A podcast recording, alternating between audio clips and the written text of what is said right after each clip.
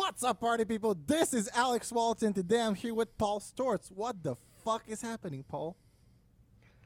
Eh, nothing much. I went to the dentist.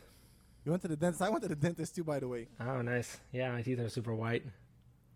Yeah, I don't know if it actually shows up on camera though. Oh, well, you know, and all the people listening on podcast can use their imaginations. The most precious gift given to man. Yeah. Oh, by the way, here's what the dentist told me. I'm gonna get an implant from my dentist, right? Oh, and this my guy God. told me that people have been doing implants uh, with coral. They were using bits of coral. There, there, there, there's evidence of this, and they were sticking it where they were missing a tooth or something like that. Um, since before, like, uh, like I don't know, 200 before Christ, something like that. How Oh, wow. is that?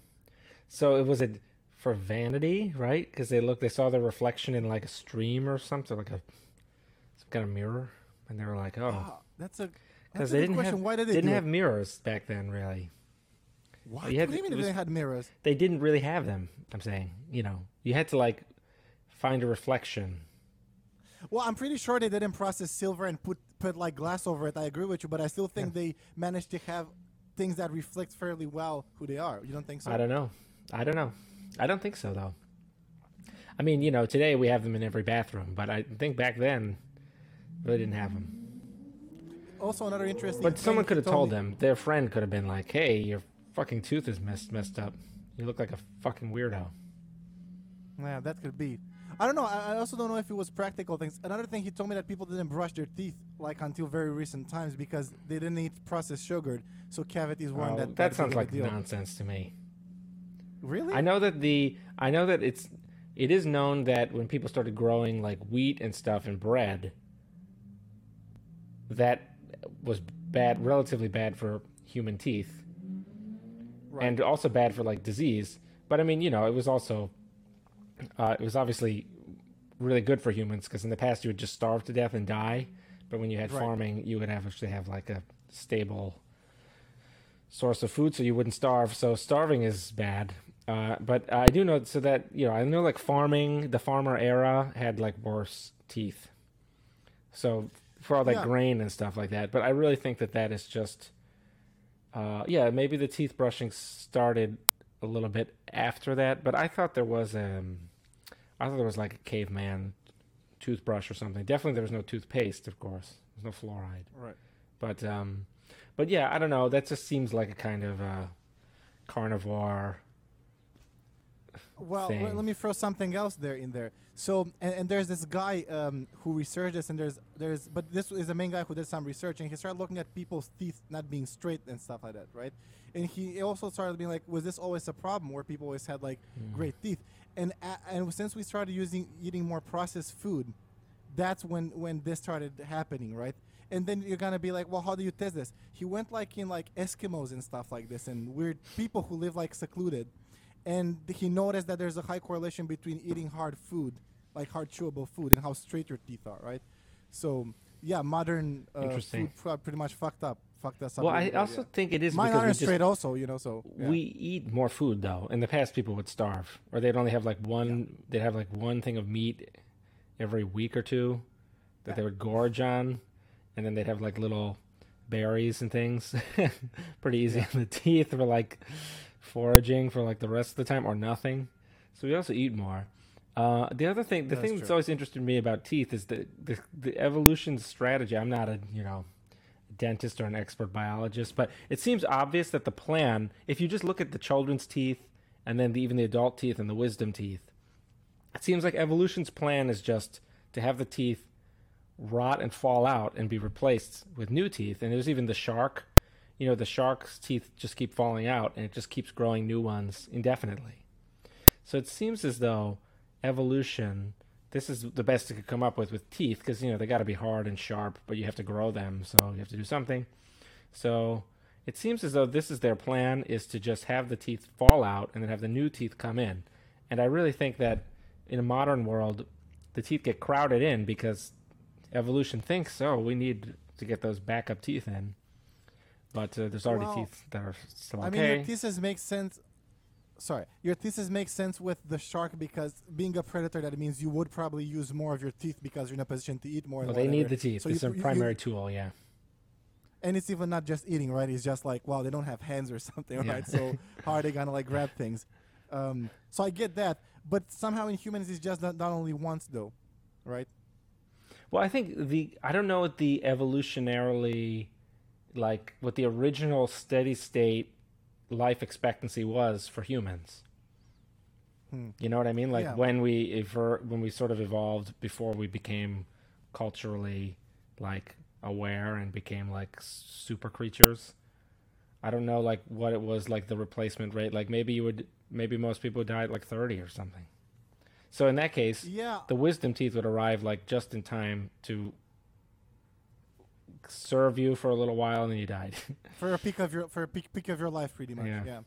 for the reproductive I- I don't know. time yeah Exactly. Yeah, I don't know about it because I remember I've always heard like, oh, like life expectancy used to be like 30 years or something, but then I came across a while ago.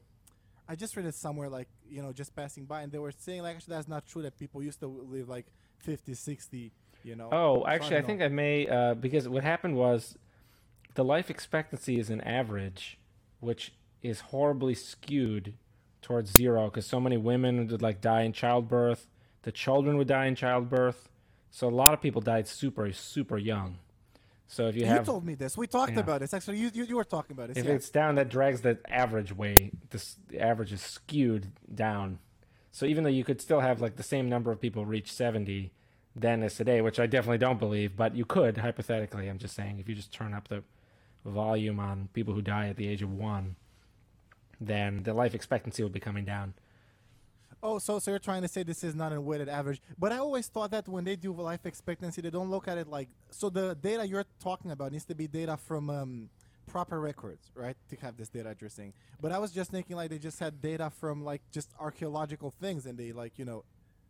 And, and Oh they yeah, I don't know. That's be a good point. tell. The distribution of corpse heights or something like that. I don't know. I don't know how they do it. I have no idea. we do know that uh, some people, many. Sorry. No, go on, go on, go on, go on. I was saying like we know that many people, Socrates or whatever, people would like they would live to be older than twenty five. We know Yeah. that they did. That was not, you know, that was after civilization, but, it wasn't like, you know, it was like 800, 400 BC or something. But you have to understand that he was very high position in society, and I don't think he had an average life. I don't know that much about ancient Greeks, but I would imagine Plato Socrates was these the philosophers. Plato was the son of a king, or the nephew of a of a of an important king, and, and this is part of all the crazy stuff that Plato believed that his family was literally descended from the god Poseidon, uh, which uh, is a whole nother story. But Socrates was poor and lowborn, and he like served as a soldier in the military, and he sort of worked his way up. He's kind of the reverse. Was that painting with that guy who sits next to the um, to the dogs and he's poor? Um, Diogenes in the barrel.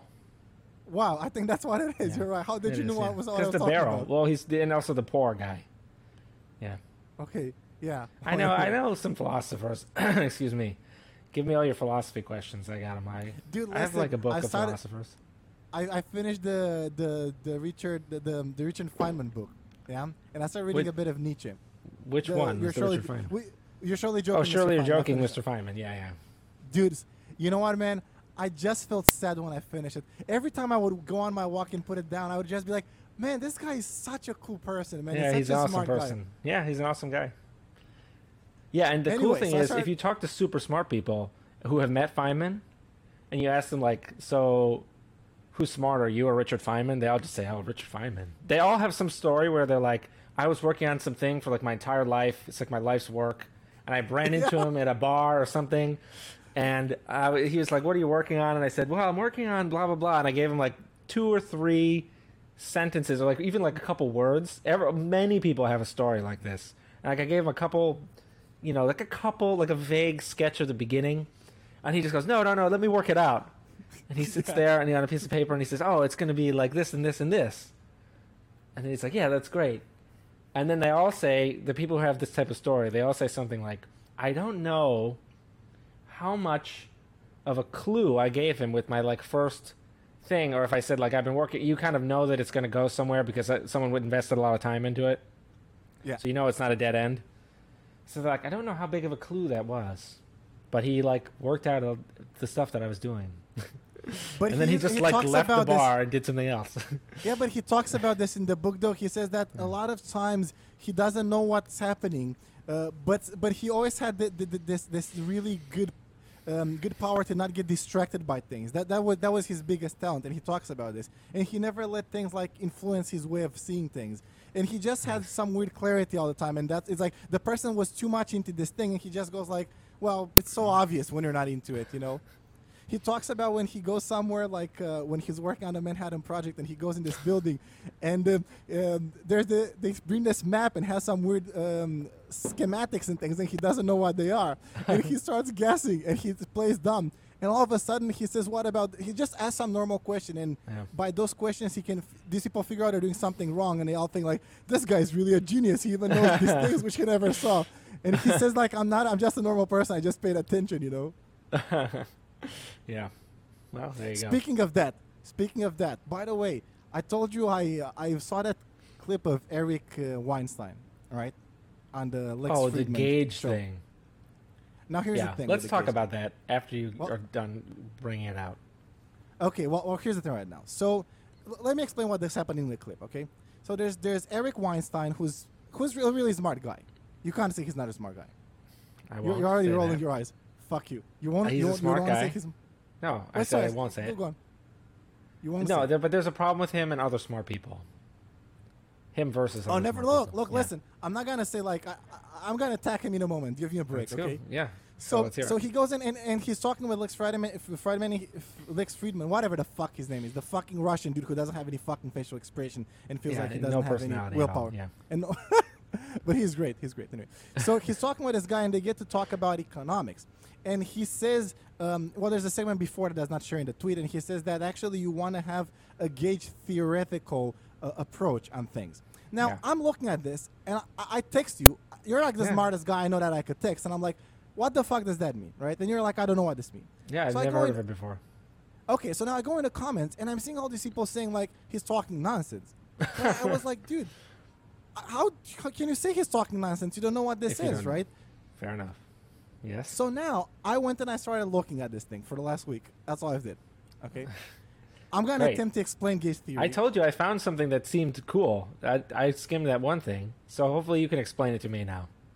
Oh well, I looked at other things also, by the way, and Okay, you know where it gets crazy because it gets it, gets applied to markets. That's when oil goes really fucked up. Anyway, so All right. this is the, this is I'm gonna try to explain gauge theory in a very stupid way. So by the way, the way this is used, this is using quantum um, quant, qu- qu- quantum mechanics most of the time, right? And and wh- what? Well, yeah, th- that, that's where they use it most of the time. Anyway, a gauge theory Okay. means that you have a theory about something, right? That if you change how you view things, it doesn't change it because the things are, is self-referential. What does it mean? Let's say right now we have a chessboard, yeah, okay, and let's say right now we change white with black. That doesn't make any difference. Like It the does rule though, of the because game white has to go first. No, no, it doesn't though. It, it- okay, okay, okay. It, it does that, but but there's still symmetrical. There's still a symmetry, right? The game is still gonna be played the same. No, white moves first. It's different. White Okay, let to me- okay, to have- pick the opening. Okay, let's try a different one. We already, we already have pick a different one here. because white has to be the bottom right square of the board, and the queen has to go on the white space, and white has to go first. So Yeah, but I I, was think just you saying. may just be in trouble with that one. no, no, it's not. You're just trying to be very pretentious about it. Okay, how, we s- take your left and your right shoe. not- Yeah. Okay, left, and right shoe. Yes. If we start calling your left shoe right and your and your other shoe Okay, the we other way around, rename them. Sure. We it wouldn't relabel make them. any difference. Right. Well, that's because true of there's a- all labels, though. It's just like speaking a different language. One sec right now. You're Okay. right. That is they're just living right now, right? But but if, so if we change it, doesn't make any sense. Now let's get back to the chessboard. Let's just say we invert those things, right? The game of chess is still gonna be the same because w- w- when we change white, when we change black when white, we're also gonna make a note that well, this change also incurs that black goes first now. So if we do this, we have the same Okay. game. Do you agree with me so far? Yes. Okay, so now the thing is like w- the, the, this is a local symmetry of some sort, right? There's, there's there's like a certain symmetry between this, and if we like add other stupid rules, like the king becomes the pawn or something, well, that's not a good one. But the rook um, exchanges with the knights, and we keep track of how we did it, right? That's still the same Okay. symmetry, right? Anyway, so the, Yes. the now, and this is a gauge uh, th- theory that, that you formed about something, right? There, there's some certain um, relationships between between the things of the system, right? There's certain relationships that it doesn't matter if you invert them, and if you invert them with a certain aspect of rules, you can still have the same result of the thing. That's what this thing is trying to do.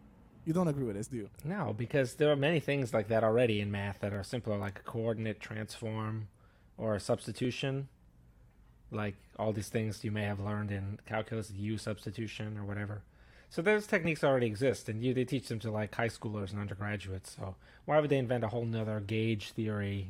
I think you mm-hmm. must have it wrong. I was trying to skim it before. There's a big emphasis on the Lagrange multipliers or something, where there's like uh, is some kind of like uh, it's checking all of the the forces as they go from one direction to another, and it's saying like the, like we were saying, you can like rotate this entire thing, um, and you can go backwards, frontwards, and well, but I, I honestly have no idea, and I didn't put a lot of time into it.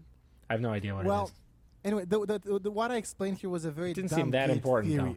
This is part of the problem with Eric Weinstein, though. Einstein, I don't even know.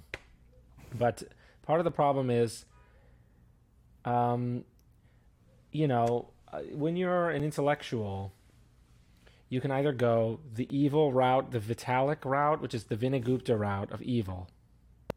You know, Come on. or you can go the. Richard the Richard finish. Feynman route of good. You know the David, which is and even like many people like even I love Friedrich Hayek.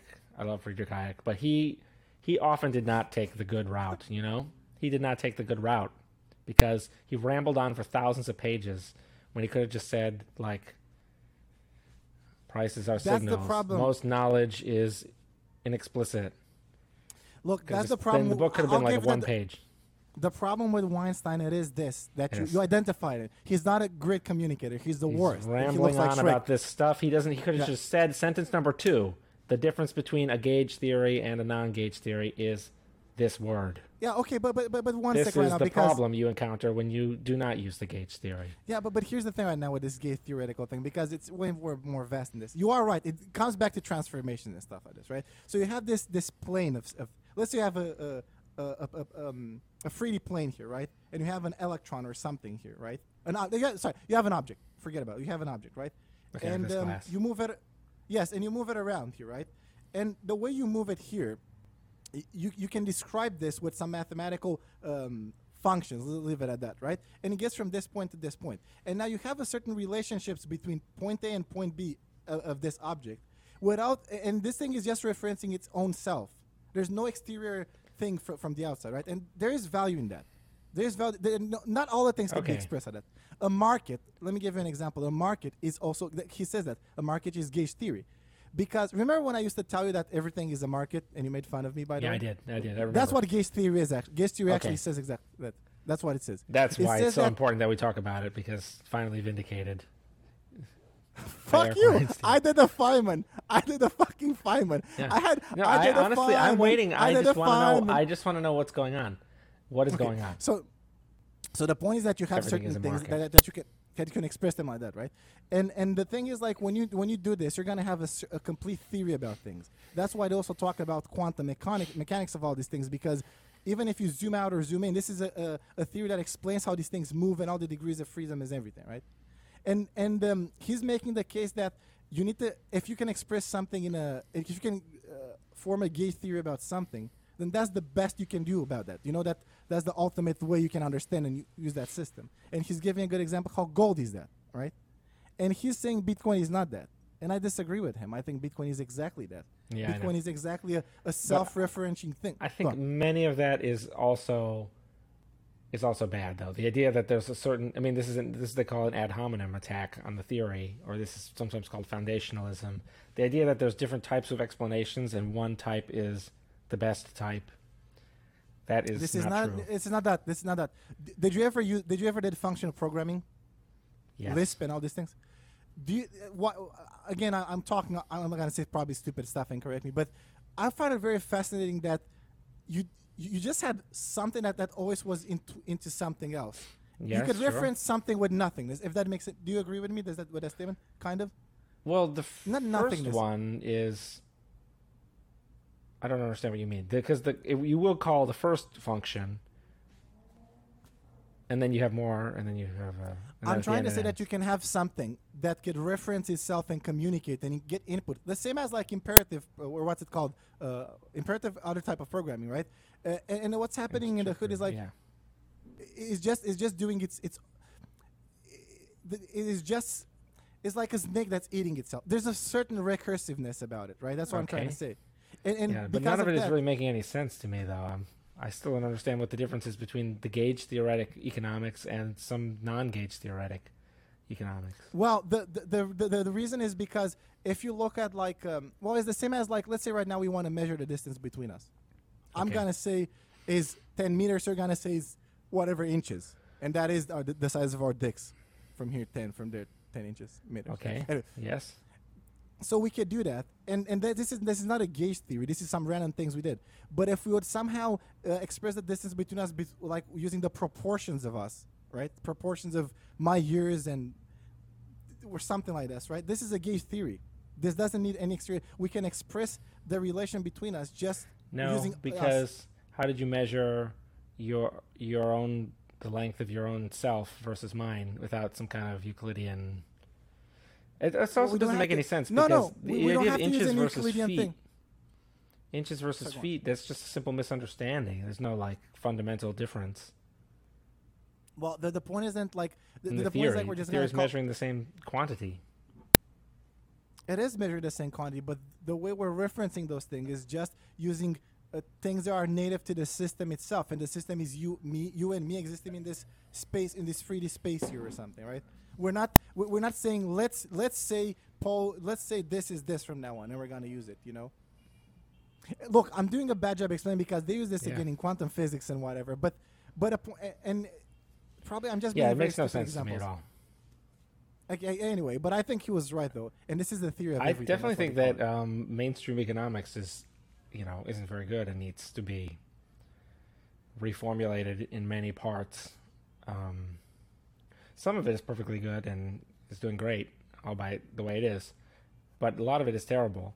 And so I share his frustration with uh, mainstream economics, and I also don't think that Bitcoin is perfect as it is, although it's close. So, but yeah, I don't understand what he's talking about. He didn't ever explain himself about what he meant or about what would change if we switched to gauge theory. Well, no, if, I still if, don't know if- what's going to change. It's, it's just the be- well, it's the same thing as using Newtonian physics and using Well, quantum nah, physics, right? No, no, it's not at all because yes, it Newtonian is. phys- It's no. exactly the same thing. I'll exactly explain why it's not because in Newtonian sorry, physics there is no, you can't have light has no mass. So how can it? How can there be black holes or how can there be redshift or how can there be light bending around a star? So all those things were unexplained by Newtonian physics. They were like you know you could say they weren't really a big deal or they only mattered in these obscure things, but you know, light has no mass. But Newton's equations said that things were attracted based on their mass. The equation was like mass one times mass two times And d that's an one incomplete- d two that's times an- the constant. Yeah, th- yeah, you're talking about the. So if there's a zero, it should be zero. But that's an incomplete theory. That doesn't. That's not enough to describe reality. No, the theory it's was incomplete. No, but well, you know, every single theory is incomplete. Well, the gauge the- when you approach quantum physics with gauge theory, it's not. It really explains everything. And, and anyway, I don't think f- that's forget true. Because Well, quantum theory I has no explanation of gravity at all. So It does have an explanation.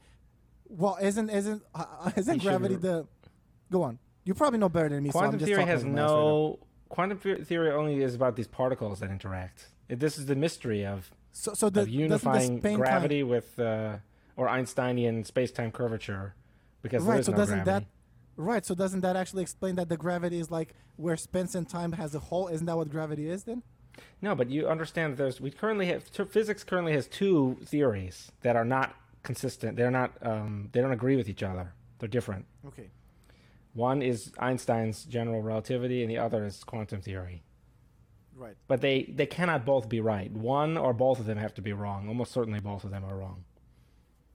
Well, I don't know. I'm not a fucking physicist, so again, I, I just Yeah, but neither How much I, could I have learned in a I have a in a book week? by one or two physics books. I don't know. I I, I, I just. But I, I'm I saying that it would be. I thought it would make, as my understanding is, it would make international news if someone had reconciled quantum theory with gravity and they had Just search quantum gravity right now and see if you find anything for that phrase that says, "This is the holy grail of physics" or something. I could Well- be totally misremembering, but I don't think that I don't think so, because so there was a, there was there were problems with Newton's thing. They were not um, they not they don't make a big deal if you're throwing someone a frisbee, but they actually do make a big deal if you're thinking like, hey, wait a minute, for some reason the light is also being bent by gravity, even though it has no mass. How is that possible? And that is when Einstein was like, wait a minute, it's a whole totally different thing than what you thought. You thought there was just time was flowing the same for every observer and space is the same for everyone. And instead, he's like, no, this totally different thing is happening and time and space don't even exist. And they're just this part of the same thing called this curved space time. And uh, mass and energy are the same, and all this other crazy. He, so he changed all that around. Anyway, when I was thing. going over this, there's some guy. Uh, I, I again, I, I didn't study this that much, and, and I don't. I, my, I'm really rusty in my calculus, but there was this guy who was explaining how um, they would they, they would just do all those those transformations and whatever. He was forming gauge theories around this, even with space time and all the dimensions, and they even treated the time dimensions differently. And they were doing all this. I told you when I wrote to you, I said like I, I, can't follow the math anymore, you know. And he was explaining this, but I'll get back to you. You know what I was thinking about when the guy was solving some differential equations. The, you know the, you know the, th- there's three symbols for it, right? There's the F one, there's the delta one, and there's Yes. a squiggly one. The squiggly one looks like a pube. It just hit me today. When I was doing this. it does. It's like when you draw a cartoon pube. That's how it's like. You know what I'm trying to say? What are we talking about? I know D is for the derivative, delta delta x delta y. F no, when you're doing a function, derivative, you, you when the you're doing a integral, the derivative. S. No, no, when you're doing a derivative, you can do it in three ways. You can say f comma of Oh x yeah, and how F many prime, commas you yeah. Yeah, yeah. The other one is d, d delta uh, x on delta dt t, or something. Yes. And then there's the, the, the other symbol that looks like a pube. I Oh, don't know what it's called. what is that called? Wait, let me let me Should we like? just Edit look at it. With the the symbol I'll u to the it. symbol t. Oh, well, that's also D. That's the derivative. Yeah, but it looks like a pube. it looks like when you draw a pube, a cartoon. If you draw like a cartoon character and you draw some pubes, that's how you Uh, draw a I have pube. never ever heard that thought expressed before, but uh, I will keep it in mind. Oh I'm God, doing a where's the, uh, again. I'm doing a Feynman. Just saying. This is not even what I thought you were even going to say. But where is it again? I have to look at it. First of all, that's just the D. Yeah, but it which is it's a ironic because that, that could be its own that could be its own dick joke right there. But uh, oh, you're talking about using the normal D, because you can do that also. No, people always when they do the derivative, they always use the squiggle D, the Greek delta. Okay, lowercase Yeah, yeah. delta. Yeah, delta. That's a triangle. I called it a triangle there. No, no, no. The delta is yeah. You, that's um. Isn't that a capital D? Uh, Greek alphabet. I, I don't I don't know. I'm not Greek. I like Yeah, how we were talking about. I like how we were yeah, we're talking done. about these We're done now. things. Okay, delta capital D. Then- the triangle is the capital D, and the lowercase d that the, your your uh, pube notation is the. no, I can't even believe I have so many windows open. There we go. That is a lowercase d, so they mean the same thing. I was like, "What is he talking about?" I thought you were talking about the integration squiggle symbol No, no, no, no. because it's no, like a no, hair. No, no. But you know the did you know some some fun facts about that? Like the S, that's a giant S, and that stands for summing up. S. So that's all it Because means. you're that's summing up what's integral is underneath the chart. the area beneath the the area beneath the the curve on the graph, and the value at every, and then the D means delta for change. What is the slope at that point? Well, yeah, because the derivative actually, if you if you do it, it's f of well, it's how much does it go? It's a variation Exactly. over a point, As you right? move So that's the x up a notch, what is the instantaneous rate Yeah. of change of the? And delta would be the most intuitive thing. Uh, That's what I was like when they told us, why don't you use delta? Because that's what it is, right? You just get some formulas. Dude, listen. When I was in high school, I used to be this kid I used to hang out with. He was like first year in high school.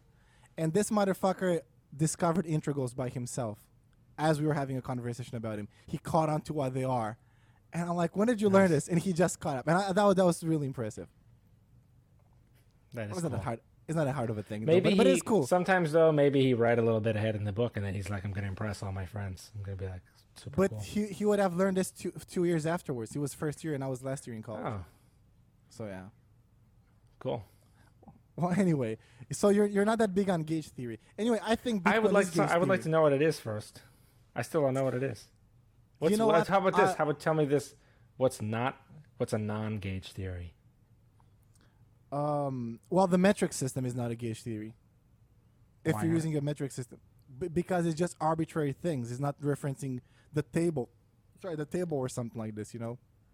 No, but isn't it? Um, didn't they recast it all so that like one meter is like X repetitions of a Then if you would do it vibrating like atom that, or something?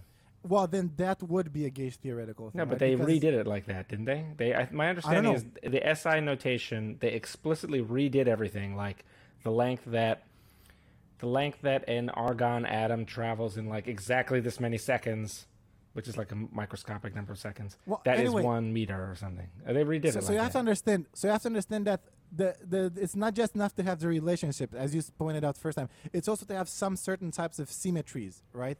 And and not everything has Symmetries. locals and global symmetries, right? That's what I was talking about a market because a market, right? Um, so let's say we have a let's say we have a about it. market. Let's say we have a market and we have the bids and the ask. I- no matter what you do, the relationship between the bids and the ask are still gonna be the same in a, any snapshot of the market, right? So the market is always somehow symmetrical. I don't mean symmetrical like you have a square and you cut it in two. because they are not. at- Yeah, it's at not all. visually symmetric. The market yeah, could have one bid and many asks, or exactly. three bids and zero asks, Yeah.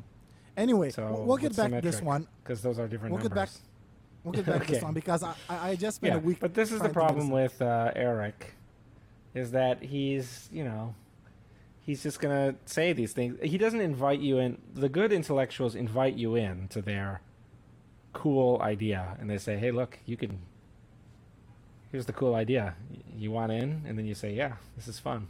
They like invite you to a party, and then you're like, "What's this party like?" And they say, "Well." You know, it's like Bitcoin. It's like having a bank on the internet. You can buy drugs. You no one knows your name. They just have these characters. Yeah, oh, okay, that's neat. You have as many addresses as you want because they don't exist on the network till you use them. Oh, that's cool. There's only 21 million coins. Okay, so you invite people in. You know, oh, what's this? This is a cool club. What is it? What is it called? And it's like, what would Feynman say? He'd be like, oh yeah, physics. It's so cool. We have stuff crashes. This crashes into this, and it makes like a squiggle, and then it comes back out, and it's like a totally different thing or or not, or it could be a different squiggle. That would be or not. yeah, exactly. that would, and he'd just be like, and then he'd be like, here are all the nine types of squiggle, and that's all the kinds we know. And then he'll say something like, but there might be more, or maybe I was wrong about this fourth one. He- so he and then doesn't- uh, you know, so with you know, I don't really get the feeling when he's talking about gauge theory that he's inviting me into his party. He's just being like, blah blah blah. That's fine. Everyone in the world is wrong about this thing. I'm so, I'm on the cutting edge. Everything he has that air to him. You know who's re- uh, someone who's really close to Richard Feynman and I have some admiration for, but I also like think he's dumb about some things. Naval. You know who Naval is, by the way?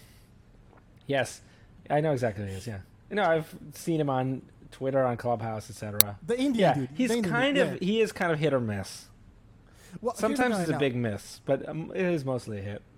With Bitcoin Sometimes is a I'm just mess. like, what is he talking He- about? with with Yeah. Bitcoin is a mess. He's, he's he has he doesn't have the full understanding of crypto Yeah. and all these things. I don't think he does. That's where it's a mess. But with other things, he has a very good framework for thinking about things and very like Yeah. you know, um, just again just the way it's fun and just not being tainted and, and just looking at things for what they are and all of that. Anyway, anyway, Yeah, he seems mostly Uh, chill enough.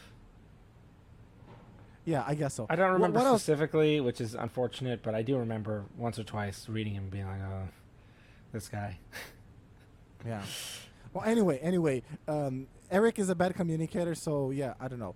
I'll probably, I'll, I'll, you know what? I'll write a paper on gauge theory and Bitcoin. That's what I'll do. That's Okay, how I'll become famous. Great. Okay, great. I would love to know Speaking- what it is. Speaking I of, don't know if that's true or not, but I would be No, I interested ex- to try to learn what it is. I explained to you what it is. I just didn't explain to you It's how this is that- practical. but the theory where every measure is already in the components of the thing Yes. that the theory is about. Yes, and, and, and, and then there's certain symmetries. And, How can that even f- be the possible, though? What do you mean? How could that even be possible? It's like too self-referential. I think. It isn't too self-referential. That's that's the that's why it's re- it's like the same thing when you no, have but a you see, it's not true. When you, you like consider the chess example. What if you said it's like okay, it's like chess, and we switch white and black, and someone tells you, "What's white?" Yeah, well, you know what the problem is like with and you it's like that wasn't metaphors- self-referential, you know. Now the whole thing's destroyed. They- they- What if they just Okay. said, "What's chess?" How now your your theory is doomed. Now, Come on, just just this is the, the when I do Yeah, metaphors. but this, you, you, I was trying like, to take it seriously. You're saying every everything being measured is already in the theory, but that's not true. You have chess already. You have to have the board. Okay. You have to know what a bishop is. You know. I know, I know, I'm I know, Just but- trying but to take it seriously. Do seriously. you think we can? How about this? Do you understand that we can play? Let's say we have a chessboard, okay, where we only have squares. They're all the same color, and we only have pieces that all look the same, like a like like a Okay. circle, right? And now I'm Sure. gonna say that this this piece over here, we're, we're just taking. we a- will a- define this piece as a rook. and and we do this for all of them, and we have this booklet of all the rules. Okay, right? And then we fine. also define the, the, the squares, Yes. right? The, this is the, white. that- piece that's- starting on A4 is whatever upon or what. and and, or and this piece and this piece has the history of starting here, and it could only move by these properties and whatever, right? Fine. So now we can we can pretty much play chess like this. It would be the very inefficient way to play chess, but Yes. we could play chess like this, well, right? as you know, many grandmasters can play chess without the board at all, and they have those crazy videos where they're, one person is blindfolded and he's playing chess against Yes. people, and they can win the game and play the whole game without looking at the board. Right, but I'm going even a step Hmm. beyond it. I'm trying, I'm trying to say that we can define the, the board of chess only referencing squares and the and the, and the, the rooks and the whatever. We don't need to use stupid language like white, black, or whatever, right? And just sorry, we only Fine. use the degrees yes, of freedom. Those are yes, those are conveniences. I agree. we, we're using just degrees of freedom, which has to do with the plane of movement. The transformations, which here defines uh, each transformation functions for a specific piece and the degrees of freedom, and, and the plane. That's it. And and the, the value in doing, if you can define something like this, right? Um, that means this is this system is somehow complete, and it, it could, could it could. Um, No, but it's, nonsense. okay, it is. How is it? nonsense. Com- it's do- not. There's no more complete than it was before. It was just easier to understand before when they had names. In fact, really, if you think about it, this is just the original chess formulation with a bunch of extra stuff stapled into it. For example, instead of being able to say a bishop, you have to say one of the four pieces that started on one of these four squares that is c- capable of moving like in this way. So now you have to say this long thing instead of just instead Yeah, of saying instead of black's light square bishop, you have to say the piece that started on this square. Yeah, but the, the thing thing is, say yeah, but square you're, you're right. But that's because this is for some for some stupid idiot humans to play this thing. Some monkey brains needs to comprehend this. Of course, I was just trying Yeah, but to. it's to an improvement. The, and labeling it the light square white light square bishop is an improvement over the you are gauge right. theoretic. You are so theory. right. Yeah. But the the the where you f- use this Gauge theory, you don't use it like on chess. That would be dumb. You use it on, in quantum stuff, right? Th- th- this guy was showing some particles, right, and the dimensions, and they were doing transformations in them, and s- somehow that's where I got lost. There is This some terrible. value. We should get. We need to get an expert Okay. on gauge theory to come and speak. I, d- I was trying to find someone I didn't know who to. Eric is the only one. Oh yeah, let's have him on. I don't think He's he'll explain it on. though. He won't explain it. He He'll explained on Joe say- Rogan though. he'll just he say- on Joe Rogan. He'll just say, "Alex, what you need to read. What you, the problem is everything. It's not an gauge theoretic." And you're like, "Yeah, but what is it?" And he'll say, "The problem with explanations is that they're all in English, and they need to use gauge theoretic English." But but he's right. That's what he said on Joe Rogan, by the way. You know, exactly how you imitated him. He this podcast. You know, this podcast. It can only be explained on a gauge theoretic podcast. Dude, look, It doesn't make I- sense in a I regular really- podcast. Listen, I need to get. I need to. Re, I need to go back and and redo the the calculations and stuff like that. I saw Okay. some papers. They're using these things also in market somehow. I, I the math is where I get. I know, but you're okay? doing you're pulling like a Vinay Gupta right now. Where you're like, oh, smart contracts. That somehow No, the I- Ethereum uses smart contracts. So you have to take my word for it. Vitalik will fix No. everything. Okay, dude, listen. We just have Vitalik told on. you. You get him to explain it to you. It's like I just know, heard about this is thing Just going from bad That's to worse. That's supposed to be the theory of you everything. said you've been studying it for a whole week, and you've been doing nothing but reading every gauge theoretic book. I didn't, Dude, I told you I got lost. I, I tried as much as I can, but when it comes to the math thing, I don't know how to do Lagrangian Use Wolfram. Alpha. Use Wolfram Alpha. I will try to probably. You I don't know know one has to do math anymore. Just use, just type it into Wolfram Alpha and hit enter.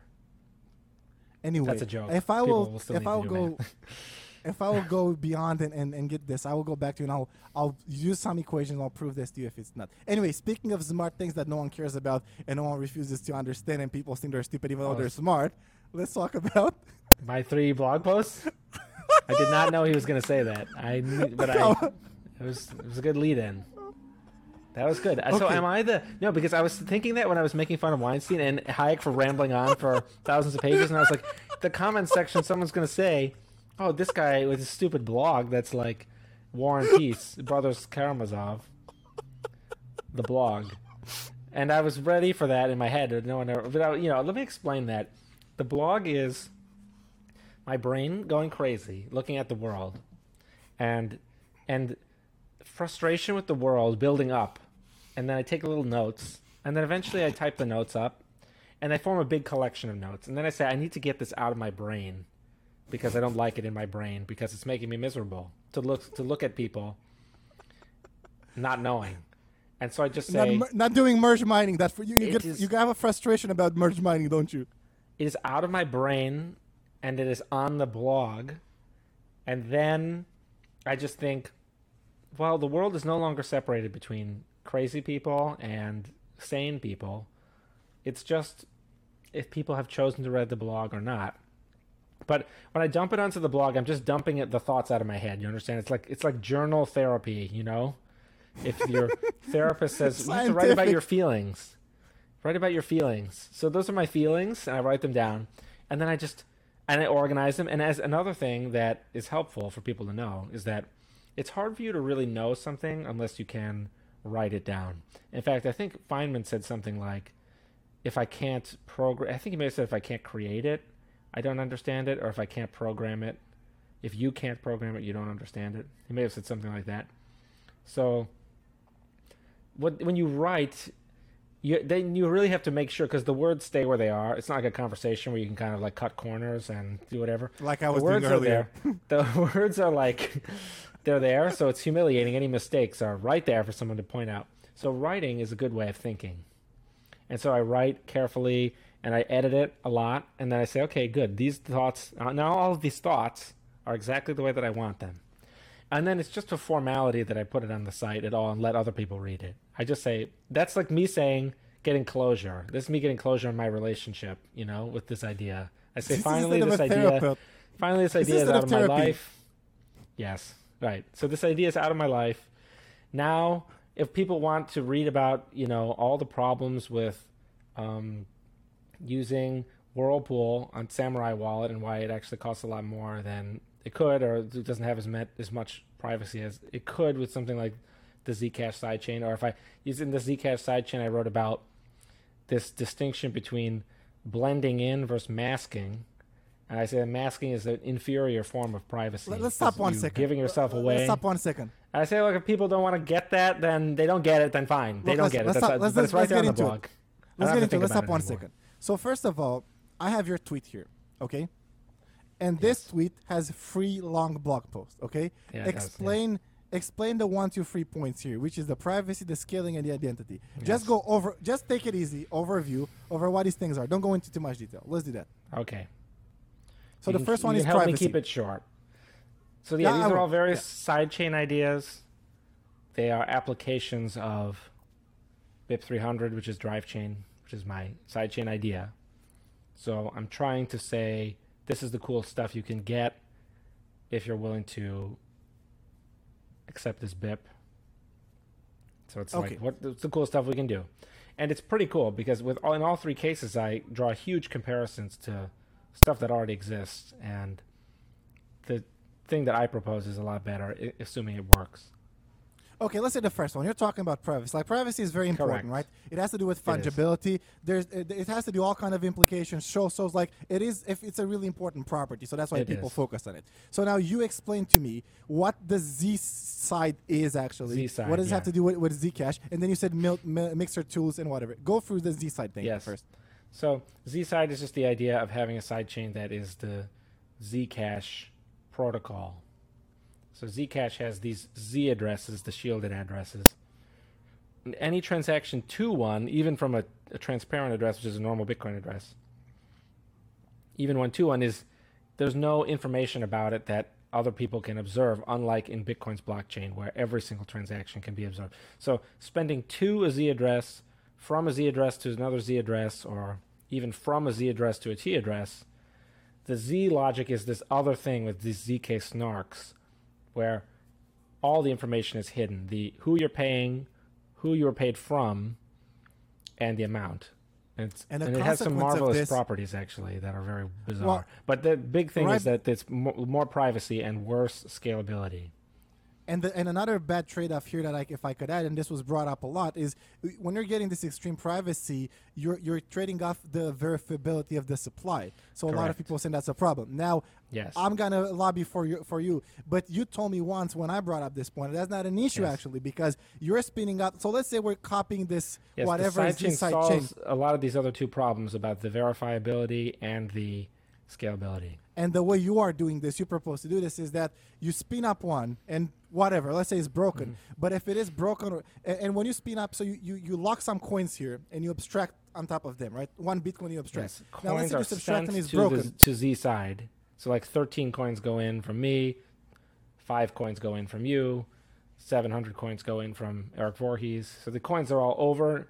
They they were sent from layer one, and now they're on Z side, layer two. They're And now let's say we're experiencing some inflation or whatever bug. Well, that's fine because the, it's like you have a balloon that's linked to something here, but the balloon blows up, but the, the thing that's holding the balloon doesn't blow up. That's what I'm trying to say, if that makes any sense. Correct, it does. May- maybe blowing up is an not a better analogy. The verification could be a problem, but with the sidechain, you would kn- first, first and most importantly, it only affects the users of the sidechain, not anyone on layer one. Okay. So that's the first and most important thing. The second thing is that we will learn about it pretty quickly because they'll try to they'll have to exploit it on the side chain and try to withdraw the coins, uh, and all the stolen coins. So even though Yep. uh, you only have five coins, you could say, well, actually, I have 700 and uh, what did we say, 19, 14 plus five plus 700. I have 719, and you take all of you keep track of the, the imaginary Yeah, the numbers. fake I numbers, can't yeah. believe it. yeah. Fortunately, they are like mostly had different digits. Uh, this is assuming I got those numbers right. But yeah, I'm going to take all of Eric Voorhees' 700 coins. Um, I'm going to take all Eric Voorhees' 700 coins. Ha ha ha. Now the now there's a lot of things about that that are interesting. There's even a third thing that I'll get to. The first is that again, it doesn't affect. I mean, Eric Voorhees may have opted in to put a, a million, co- 700 coins into the sidechain, but maybe Roger Ver kept his 700 coins on, or his 800 coins or something, on layer one. It's not going to affect him because it only affects the people who opt in. So that's a Yeah. good thing. Second thing, we learn quickly. But the third thing is that because of the way DriveChain does withdrawals, they may not actually be able to exploit the inflation bug because it would take so long that there would be a different proposal to like maybe fix figure out the bug and maybe f- determine so this where is- it happened and then try to This is a reorg time there lock something. constraint. Is this a time lock very constraint? very sl- all the with drive chain withdrawals are very very slow. It's possible that they will do the fast withdrawal instead with um, someone like uh, Andreas Brekken's side shift or something, where they will secretly create the coins and then do those swaps, uh, and then Andreas will be holding the bag. But Okay. I think that that won't happen because I would think that anyone who wants to run the service like that with a coin where this type of thing is vulnerable, that person would want to to either charge a higher fee to offset this risk, or they would want to not do it at all. Well, So if I you're doing a service or you're running a business, Yeah. if you're running a business, most of the time, if you're selling Coca-Cola, you, you, your charges, y- your job is to pricing the risk of supplying whatever Precisely. Coca-Cola. So if you're doing this for a business, you see opportunity. This is opportunity for you. Exactly. Right. Exactly. So they. So what would happen would be there'd be specialist people who would say, you know what, I want to do the swaps because it's more lucrative because it's higher risk. I'm gonna I'm gonna learn this zk snark code. I'm gonna hire someone who does. So those people would then be watching carefully. So actually, it would all work itself out very well, I think. This is me pulling an Eric yeah, Weinstein. Everything would be perfect I, I know what you. switched. I know what you don't understand is like that. Even even the way you you. I don't know this perfect implementation of the drive chain, but as far as I understand, theoretically, the drive chain that's also gauge theory, and it is with Bitcoin. Anyway, let's just move on. So this is the first thing. Just is the first thing. We should just like Plato's the good. We just cross it out and just write gauge theory. What is justice? fucking with you. What is justice? Justice is a gauge theory. And then everyone claps. Amazing. One second. One It's like the second. 9 So that- 11 meme. 9 So 11. And everyone claps. You're, we're making this a big Gauge article. theory. Let's get back on track. So the first thing was you explained this. You explained the mixing tool. You explained there's privacy benefits, so you If- can get if it these- and now the fact that question. it's a sidechain fixes many of the drawbacks of the Gotcha. original Question. of Zcash. So, and it's also very cool because I the got it. Bitcoin is the foundation of Bitcoin was this darknet market subversive Amir Taaki type thing. yeah, but that's the this is like more said. in that. That's not a valid argument. Let's move on. So what's the melt casting? Why did you out here melt cast? What is the melt? Is my design for a GUI that we kind of just finished. We've improved it a lot. New version coming out like today. So Is this the one that you showed me like a screenshot of? maybe I think so. I don't know. Uh, Anyway. I have a new screenshot. I can show you that because we've been improving it a lot. The problem with Zcash is uh, the user misuses it. They don't know how to use it the right way, so they use it in a way that leaks all their privacy. So we sim- we separated it into two simple steps called melt and cast, and we put giant buttons that uh, you can click on, and that like and the little little squiggles that explain what's going on. But you don't need to know what's going on. You just need to click melt first, and then you need to click cast, and then you need to wait. Okay. That's all you need So to we do. got. So so again, let's not and it go does too the privacy again, perfectly. people. Okay, that's a bold statement. But anyway, Yeah, let's not we'll go see. too more deep because people are, are gonna get The bored. only it's gonna be so requirement is that you need a lot of people using it. Like you need like whatever, a thousand people to use it. Yeah, you're talking about More users, the an- better. Good, you need a good anonymity set because Yes. anyway. But Okay, other than so now- that, you just need to click these two things. There's absolutely no way, and it just mixes the coins like perfectly. like I told you, it's like it's gauge theory. It's everything is Yeah. solved. anyway, next. So now, the, the- so this is the first thing, and you can find the article. The article it's called. Um, where is it? Well, it's on truthcoin.info. In the article, it's called "Side Chains for Pri- Privacy, Z-Side, and Meltcast." And you can go see here and see the picture of the author. It's Paul. The si- it is this me. with his It's the lips. side chains with an. S because Zcash has another problem where it has this these little notes. These uh, they were like UTXOs that kind of grow forever. We're making it long. Th- that's not relevant. That, but you if can they want to go frag in- the side chain and start over at any time. So you can shrink. The only way to shrink that set is by fragging the side chain and starting We're- over. You can't do that long. if it's an altcoin, but if it's a side chain, you can easily do it. So We're making it long. You can also check out Okay. the, pre- the the print screen in the in the fucking um, uh, article here. Uh, and by the way, I like the fact that you went with dark mode. You clearly are you clearly supporting the Black uh, Ma- Lives Matter movement by going yeah, dark. that's exactly right. Oh my god, that's Um, gonna get off. That's gonna. we should have. Should we have a? ma- Should we have another one? Light, dark, and then maybe we can make like. I guess light is the blue lives matter, right? That goes okay, without let's move on. Let's move on. That's not important. So the next thing. So that's the first article, which you should read.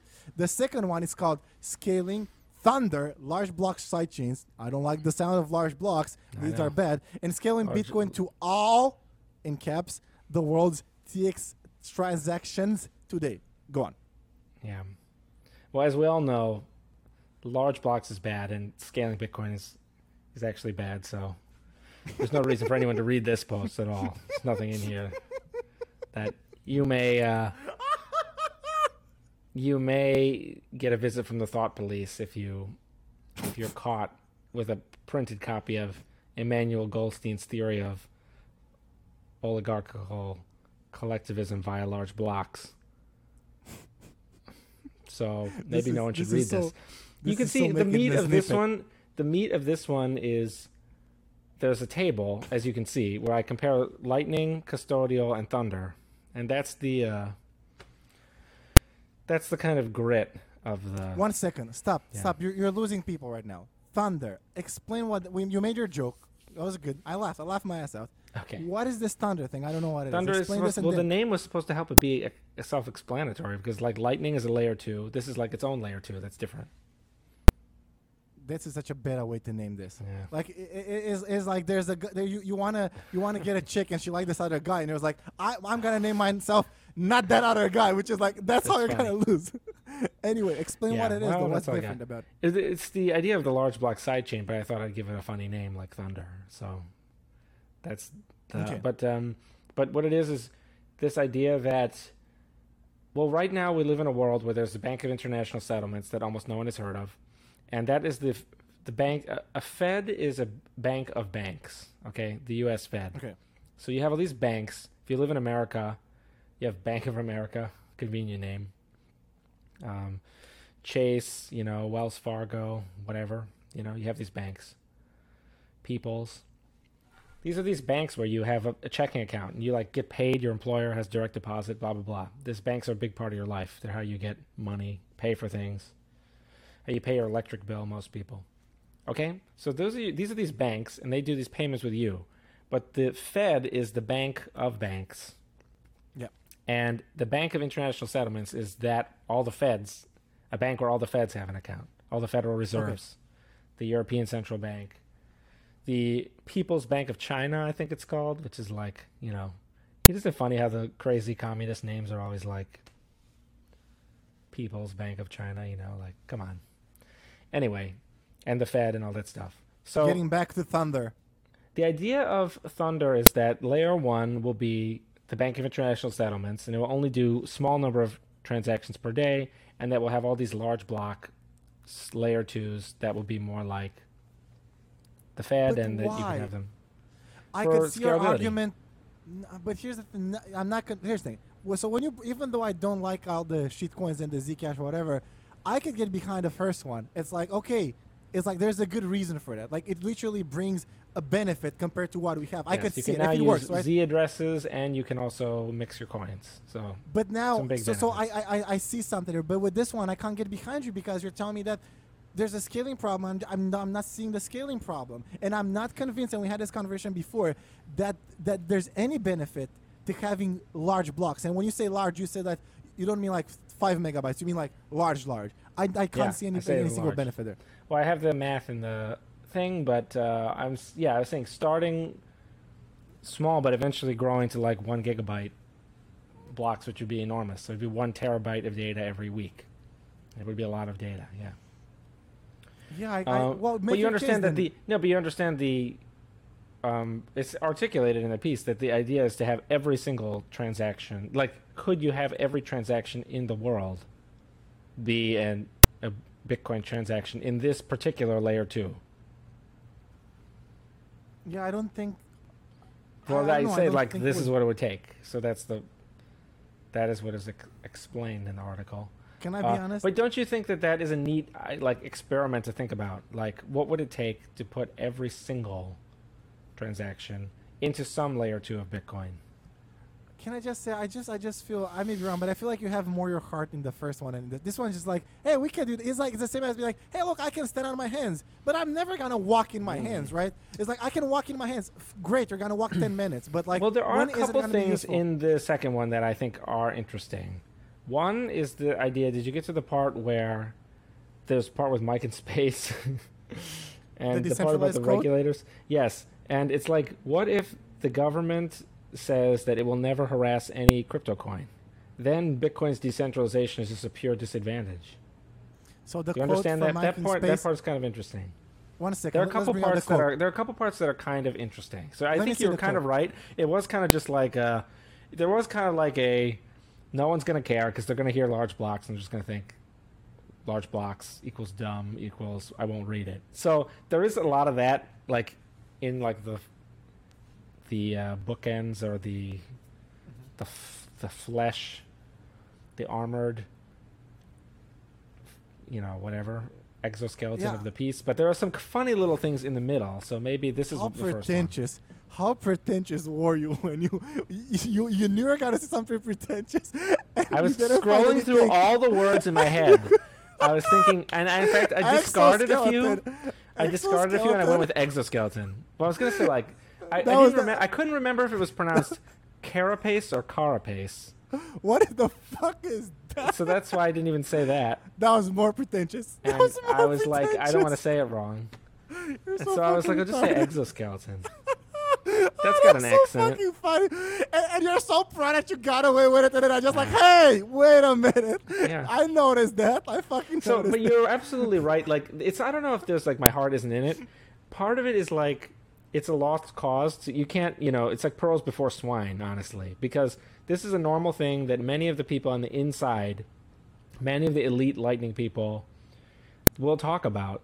They will talk about like, okay, like how's Bitcoin really going to scale? Like everyone believes in the Lightning Network is useful, including me. Its primary benefit is not scaling though. You need layer one transactions to get on the Lightning Network, and you need layer one periodic layer one transactions just to like maintain the channels. Everyone agrees So with you so here it's that, not that a understands how clear- Lightning it's not like a no, pure layer crazy two about what you said so far. Yeah.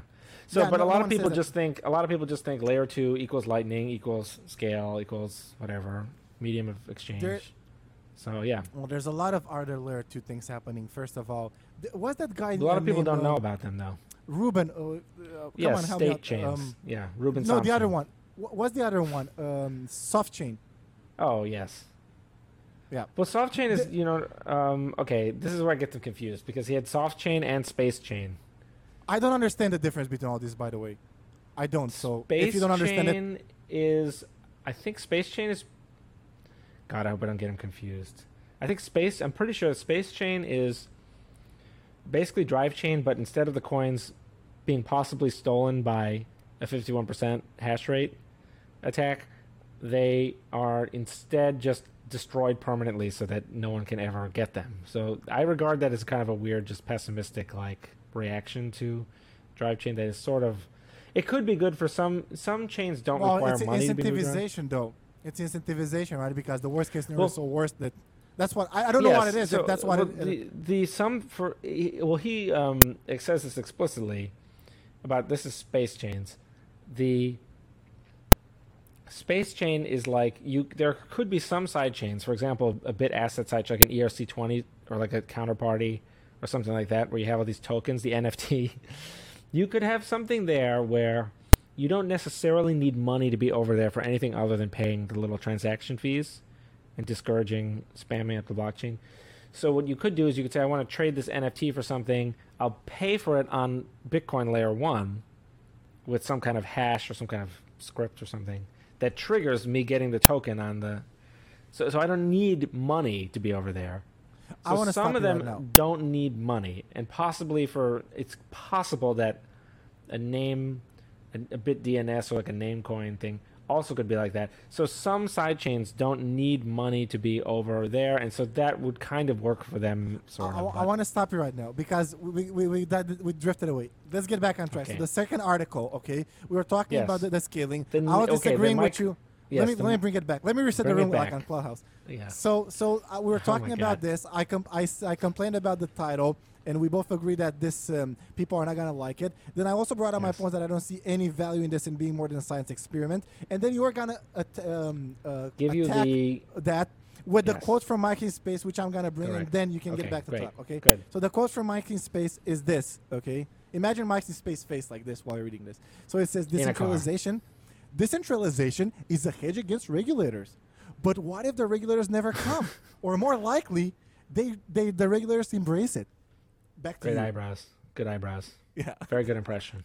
You didn't do his Canadian accent though. Very, you know, Anyway, important to do because you have a fucking Bucharest accent. So can we get to the okay, so the um, so okay, the idea is that if there is, I know there's some cool Romanian way of saying from Bucharest, and I I want to know what it is, but let's just let's just, just talk about the if the there's hedge. no the decentralization is so he's saying a hedge against regulators i say like in the post i kind of um it could be anyone that you want to hide from you know the mafia vladimir putin or But that's also whatever, regulator. but it's also Mafia, regulations. It's all Yeah. regulations. That's yeah, correct. so That so that was fine so and most people are kind of agree on that now the point is bitcoin pays a co- btc pays a cost from being decentralized it can't be as user friendly or whatever in order to have this shield against the regulators. But if the regulators just say we won't do anything ever to any coin, no matter how dumb it is, then uh, that all the work BTC does to be decentralized is a, a waste and is a disadvantage. And so that would threaten it in the long run because people would eventually say it's a little bit like how the internet evolved, where you had these places like Facebook and stuff offering you free stuff, and uh, they would swell up and just tend to displace via network effects, tend to displace the other services, and eventually no one would want to use awkward BTC with its weird addresses and all of its weird uh, and its transaction fees, and there'd be these other things like Venmo where there is no transaction fee and there's uh, you can share your stuff right, with your right. friends. So it wouldn't be like Venmo. I have to hasten to add, it wouldn't be Venmo. Literally, it would be something that is like more like Bitcoin SV or BCH well, or. Here's my argument like against that, which I, th- I don't think thing. that. Sorry, I talked over you. But so what uh, I was saying, one, let me just finish though. All I'm saying is, on, on. if you what you want is to not worry about that risk at all, which is what this project would allow. So this just says that risk now doesn't exist. Right. But you don't think well, it's a big risk. No, no, no. I think so. So what? I, what I have an issue with. So you said that you have these properties which you pay for. Is the same as like let's say you, you work you have to buy a suit every day. That's what you're saying, right? Because you're going to work, you work in a bank and you make a lot of money. So you have to spend a lot of money on a suit. But all of a sudden you don't need to go to work anymore, right? And you're staying yes. in your underwear. So why and the fuck are you still buying suit. suits every day? Yeah, you're because you're, you're, you're, not even wearing clothes. And you're you're both going after the same girl, and she wants whoever buys her the most expensive presents, and you're out there. So why don't you maximize? Suits. You should. Yeah. Stop paying for the suits and, and buy more expensive presents. I'm, I'm just the, so good with metaphors. Now, in the long run, no one. And then all of a sudden, the suits are needed. A meteor strikes the Earth and it kills everyone, unless you wear a suit every day. And then you, you just ruined it with that. And then uh, now you're dead. okay, look, listen. Oh okay, no! So, why so didn't we listen to saying. Paul? We would be alive. why did we listen to Alex? So what, so that's what you said, okay? And and what here's why, why why I disagree. I mean, that's what you're exposing, and that kind of makes sense. But the thing is, like, Bitcoin isn't a set of properties. Bitcoin, as I understand it, is this this this software that runs on most of the things, right? And that calculates consensus once every whatever. But if you take out one of the properties, everything collapses. So we either have all of them or we have none. That's how I see it. As far as I understand how it works and how uh, this was built from an architectural conceptual point of view. So that's why I don't think we can have this and be like, oh, now we don't need the the, the censorship resistant, so we can just ease it off because you're gonna lose the other properties also. That's how I feel. Well, I don't think that I don't understand what you're saying at all. I mean, first of all, my okay. story was not an essentialist story where it's like, what is Bitcoin, blah blah blah, these properties. So it was not. That's not what it's supposed to be at all. We already have stuff.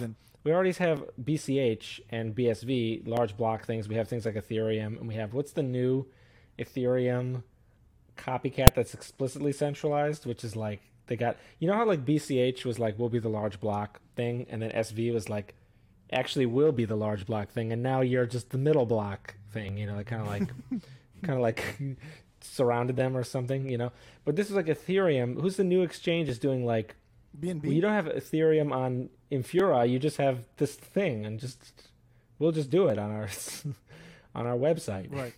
Well, who is that? I forgot who that is. BSC, right? Something. BNB. BNB. Binance. Yeah, they're doing it. Binance, like Ethereum chain or Smart Chain or something. Isn't it? What is it called?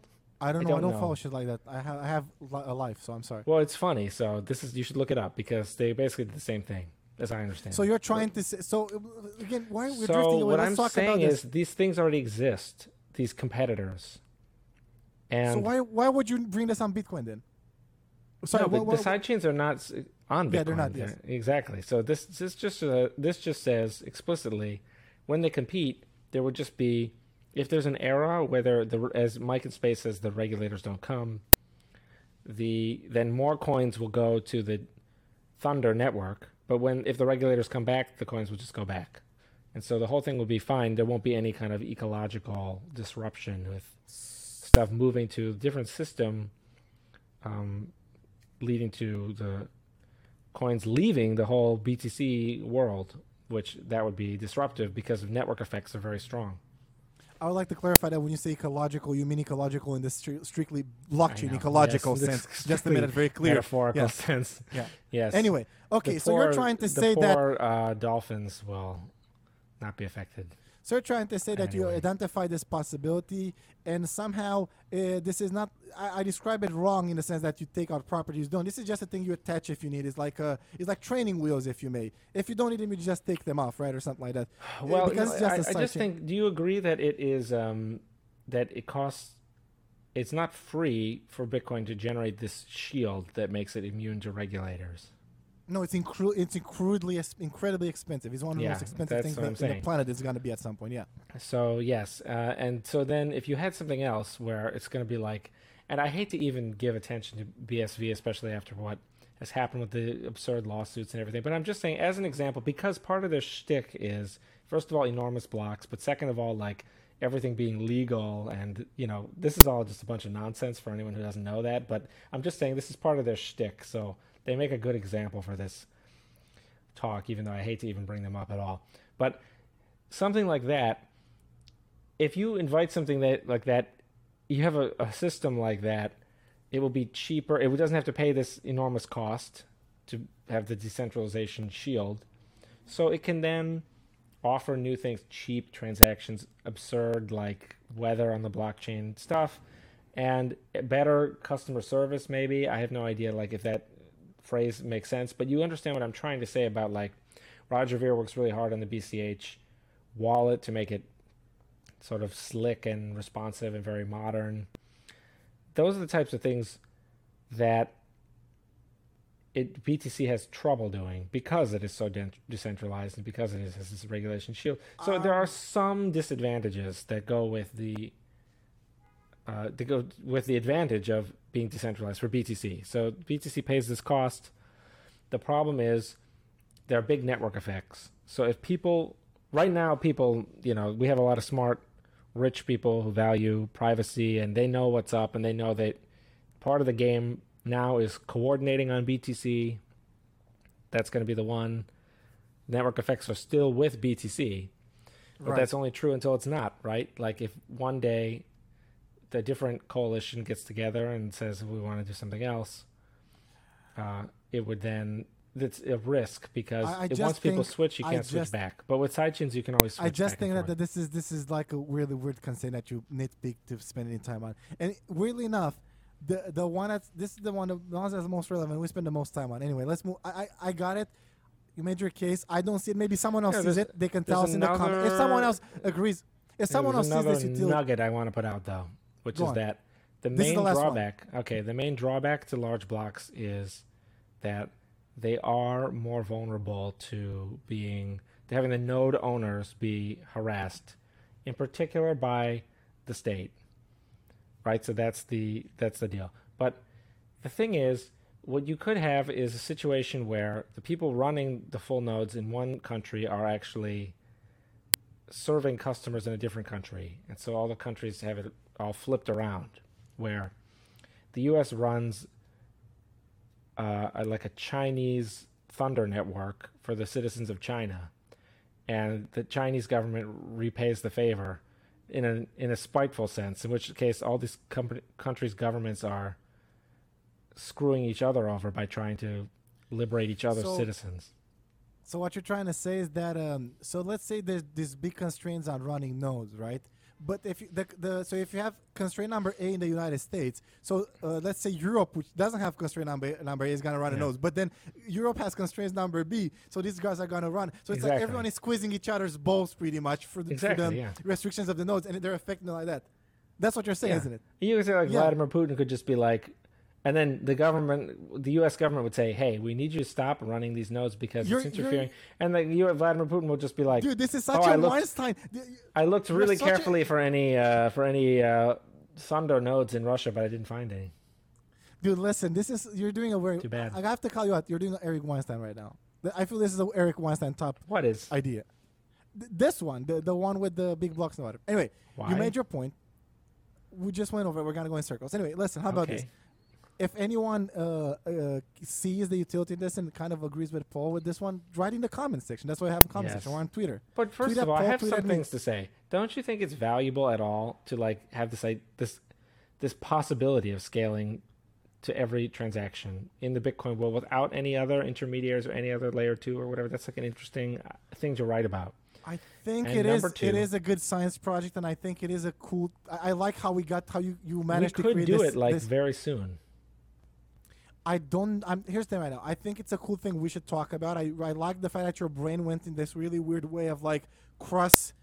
Uh, what would you call this? Cross. Um, uh, Yeah. reverse cross geography constraint on the notes. I think that's a crazy thing you came up with. That blew my Yeah. mind. But there's not. I, I honestly, I don't think from a when it comes to building it and being practical about it, I don't think it gets to have value. That's where we're gonna disagree on. Okay. And people in the comments, t- click that smash button uh, and and tell us if you agree with this. Let's move to the next one. We have another one. We ha- have another. We have another one. This one's even crazier.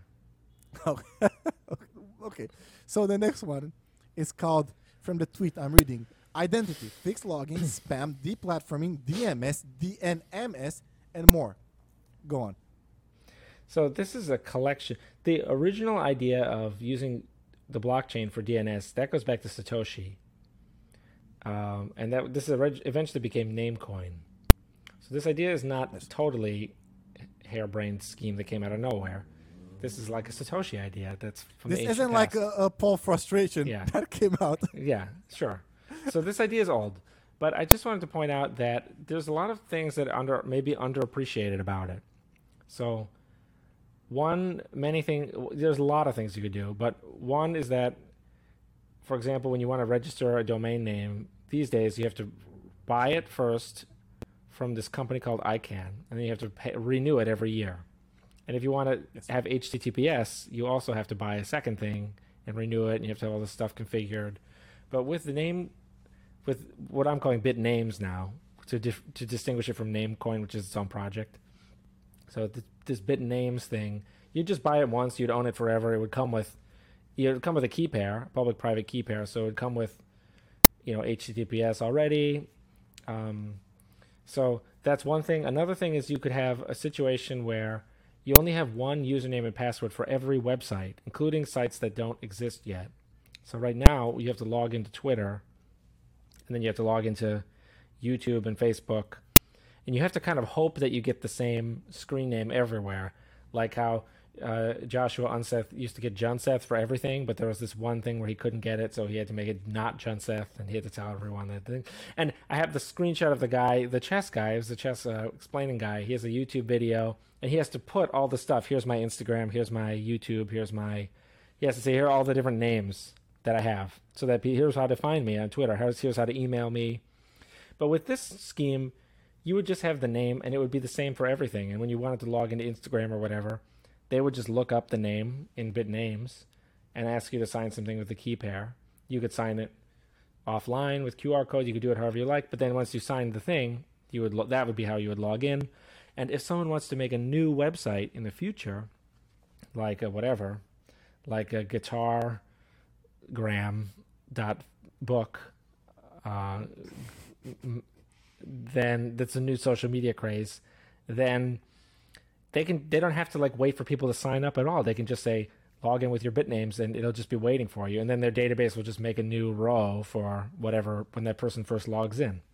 So you'd already have your name. So if you wanted to have, you wouldn't need to know like is it the real Elon Musk or whatever, because it would just be the name would be there.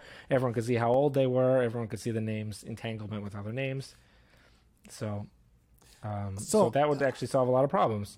Another thing you would do is that when you have everyone's ID, you know where to find them. So the key pair could be used to.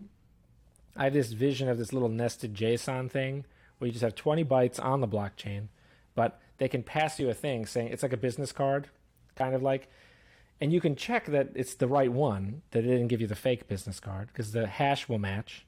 But the business card would be like this tiny little message you would send them that says, look, here's my email address, here's my public key, here's my reusable stealth address or my BIP47 payment code. So you can send me all the money you want. You can send me an email. You can get me on telegram. You can call me on the phone. It would be nested. So you could have like little layers. Yes, each exactly. layer would have like a little thing where the next layer so like your your wife would have all the layers or something but like your cousins would have n minus one or something. And then when, at work events you just give out the first layer But you would give this thing out, and they would know what it is, and then even Google or whatever would crawl it and probably log all that stuff. So they'd have like an address book on the internet where you could look this up, and uh, then people could contact you. You would then need to use bitcoins to deter spam. You this is a kind of a slightly separate thing, but I said I have the idea that you could have it so that every introduction on any social media site or any site or any message of any kind is done actually on the blockchain, which would deter yeah. spam. But you wouldn't put everything. You wouldn't do what SV does, where yeah, yeah, which put every message on the blockchain, which is of course not, the, not You have to have some part of the information, and for them you have Merkleized information, yeah, you some fucked up abstractions thing. you want. Yeah, yeah, yeah. And but you, but the the cool thing is you would want the introductions to all be on the blockchain because first of all, you know, it's like if your phone gets smashed with a sledgehammer, so you could like recover it all from your wallet as it scans, scans through. But it's also the introductions are really the spam. Spam's like Achilles heel, basically, because what you so don't. it's like a what? It's like a the, kill what? The, the, do you ever remember this Achilles heel? This is a Greek. Oh. Achilles heels. I, yeah. I know it's a Greek. It's a Greek thing. Yeah, I know what it is. So yeah. if you want to kill spam, the introductions are the point where they where the spam is really annoying. You actually don't want to like pay per message. This was an old spam idea that people tried to get to work, but they couldn't get to work. But because if you already know someone, like if you're introduced to someone, then you've basically consented to message back and forth with them, and then of course you can always block them once they have an account. That's the same dynamic so, to do identity gaps, by the way.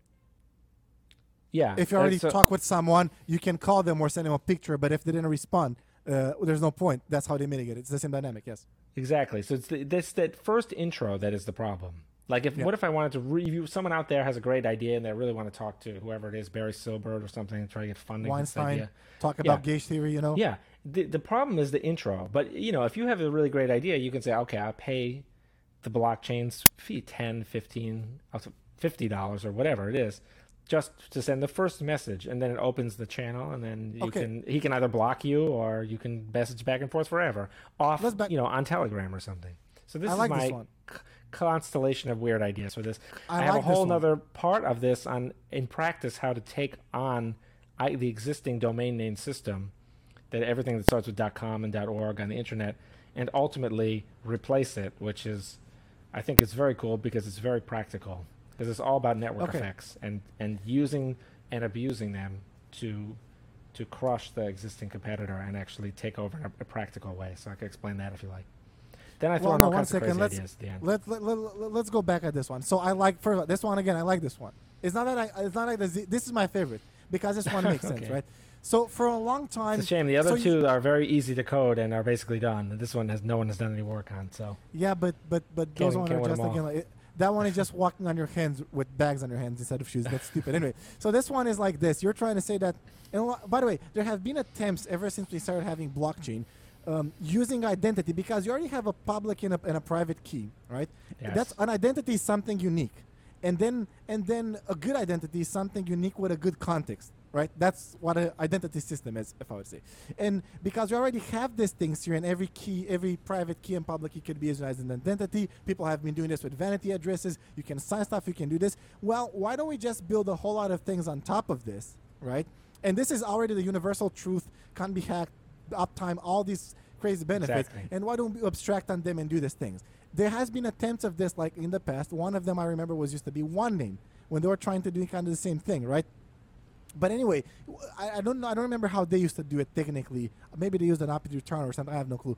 But you're trying to say that, oh, I'll, I'll just have a sidechain for this, and, and, and we can do this. Sure. And then you're trying to explain that any kind of abstraction you want, you can do on top of this. One problem that could occur here, it's like, well, that's the same as like, what if I lose this or I get hacked? Well, it's the same as like a Bitcoin address. You don't have all your Bitcoin in one address or something like this. You're gonna have multiple ones and back it up, and more important and stuff like like work ones. You segregate them. So I think this is a great idea. You know, I really yeah. think this is a great idea. Yeah, I I describe a, a scheme where when you start it up, you can tag some other people in this. So like just for simplicity, imagine that it's a giant Excel sheet with like rows, numbers, or something. You're like the 58th person to join. You got row number 58.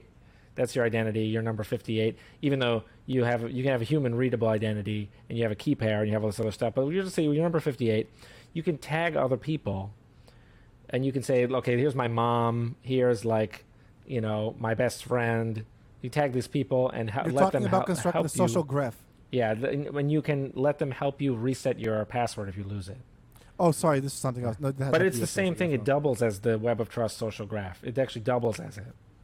It's Okay. totally optional, and I don't know if anyone would be super interested in it. But I think people might because they do forget their password a lot.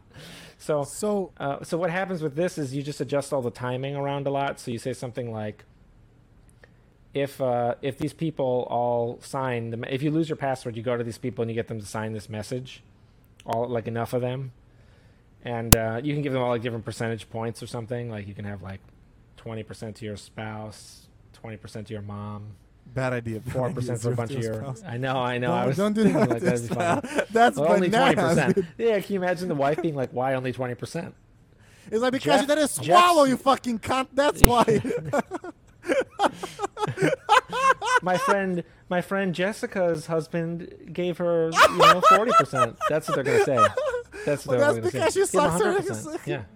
she gets sucked. I like the fact that you, like, sometimes you're really clever with your names. I have to give it. I, I have to give you that, right? Sometimes you see, you, you go on and you say blabber a lot of stuff, but I, I, I think this is so quirky. Qubes OS for identity. That's that's a quirky thing. And there's probably ten people on the planet who, uh, out of the Yeah. people who read It's your, very dense. it's I don't me and understand. two People, like, who they do, like, I don't get it. Me But and you you and five meme- other people get that. If you do a meme that has like forty layers of of meme required irony, we have to understand the whole history of that meme and like of another meme that's like put in there, and you have to have seen all these movies. No one bats an eye if you do that.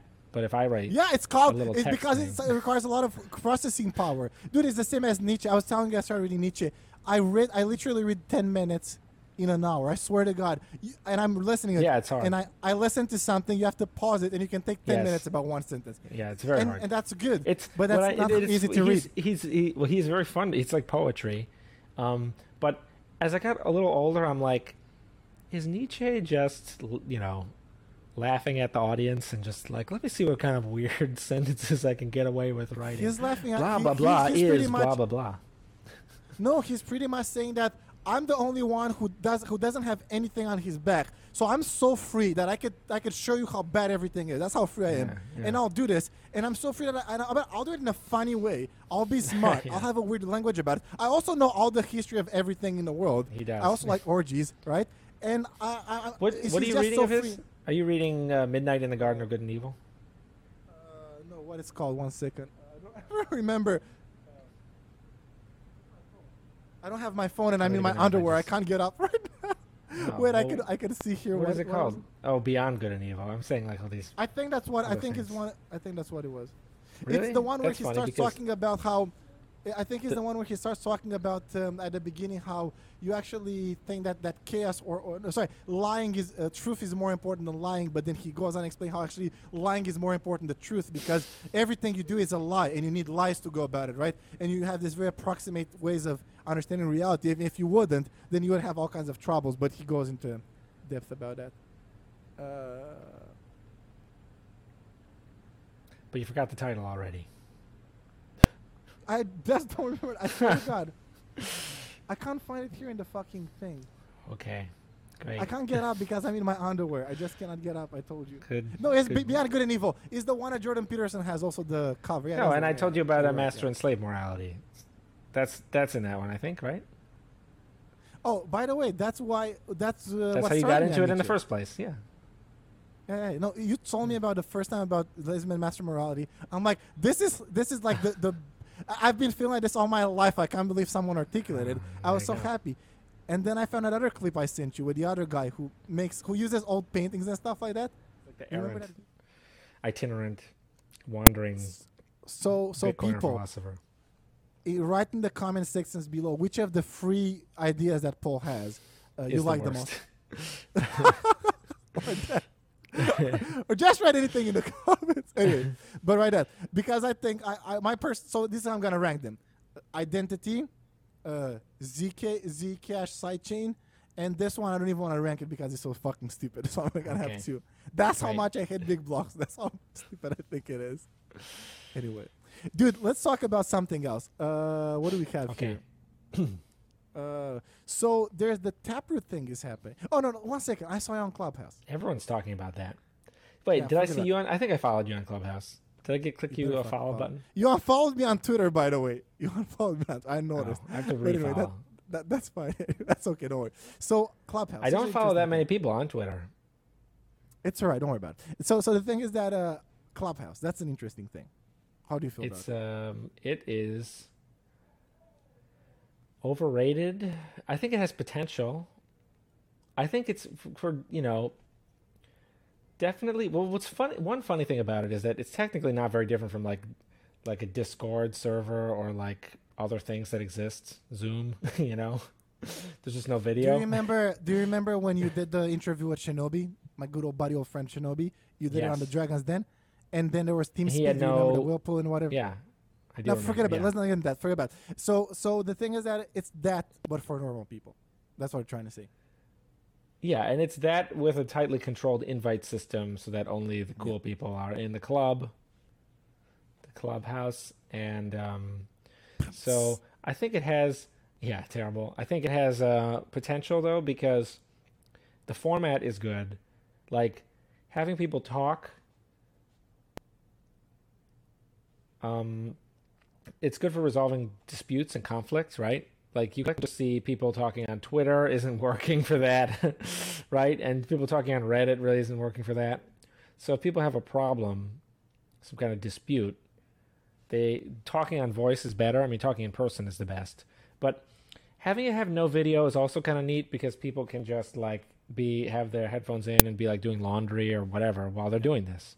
So it's kind of taking us a little bit back to our old ways of of operating as humans where we would like be doing work like with our hands but we would also be talking to the people around us so i think it has potential but it definitely you is know what I think you overrated need- I everyone's know- talking you know about what it I like it's so do? great and it's like I- a lot of the conversations are so stupid Yeah, because you're the the rooms type are person. terrible Here's the thing right now. You know what I think would be a great idea? Those article talks we just had, that would have been good there, and people could have like raised their hand and be like, "What?" the-" Because I, I I'm sure like they have. So we're talking about this, and i did i got like, invited "Can to do a explain?" drive chain one like out of the blue and i did i talked for like two and a half hours And Yeah, I know, but- great. but- was really I listen a bit to that, but you know what usually happens when you when you're invited, even at Marty Bent, people don't understand what you what you're talking about, and they're afraid to say that or ashamed, and they just let you ramble, and you start rambling, and no one can follow you anymore. That's what's happening Yeah. most of the time, and that's what happened. I don't want to be mean, but that's what happened there. Not that I'm understanding all you're saying, but at least I say when you don't, I don't fucking understand. Anyway, so see that would have been a good format for this something like this because people would have been like, "What the fuck does that mean with Qubes?" And then you could have been like explaining them Qubes and exp- unpack that. That would have been a good thing to have an audience for that. So maybe you should think about it and and maybe have all these free things like a topic and just go at it. Anyway, so um, Clubhouse, yeah, I think it is great though, because it's um, it has different. First of all, you have different bandwidth ways of communicating, and the worst one is Morse code. No, the, there's one worse, worse than Morse code. signals Is- oh my god, you had a better one than me. Fuck you. I was gonna say Yeah, something. native language. american steppe or whatever what is it called I can't believe you had a better. I can't believe you, you managed to. Because you can only do three different types of signal and they last like four hours. No, that is true because the time component and the bits per unit of Yeah. time. Oh god damn it. Okay. Anyway, what so was yours other than Morse code?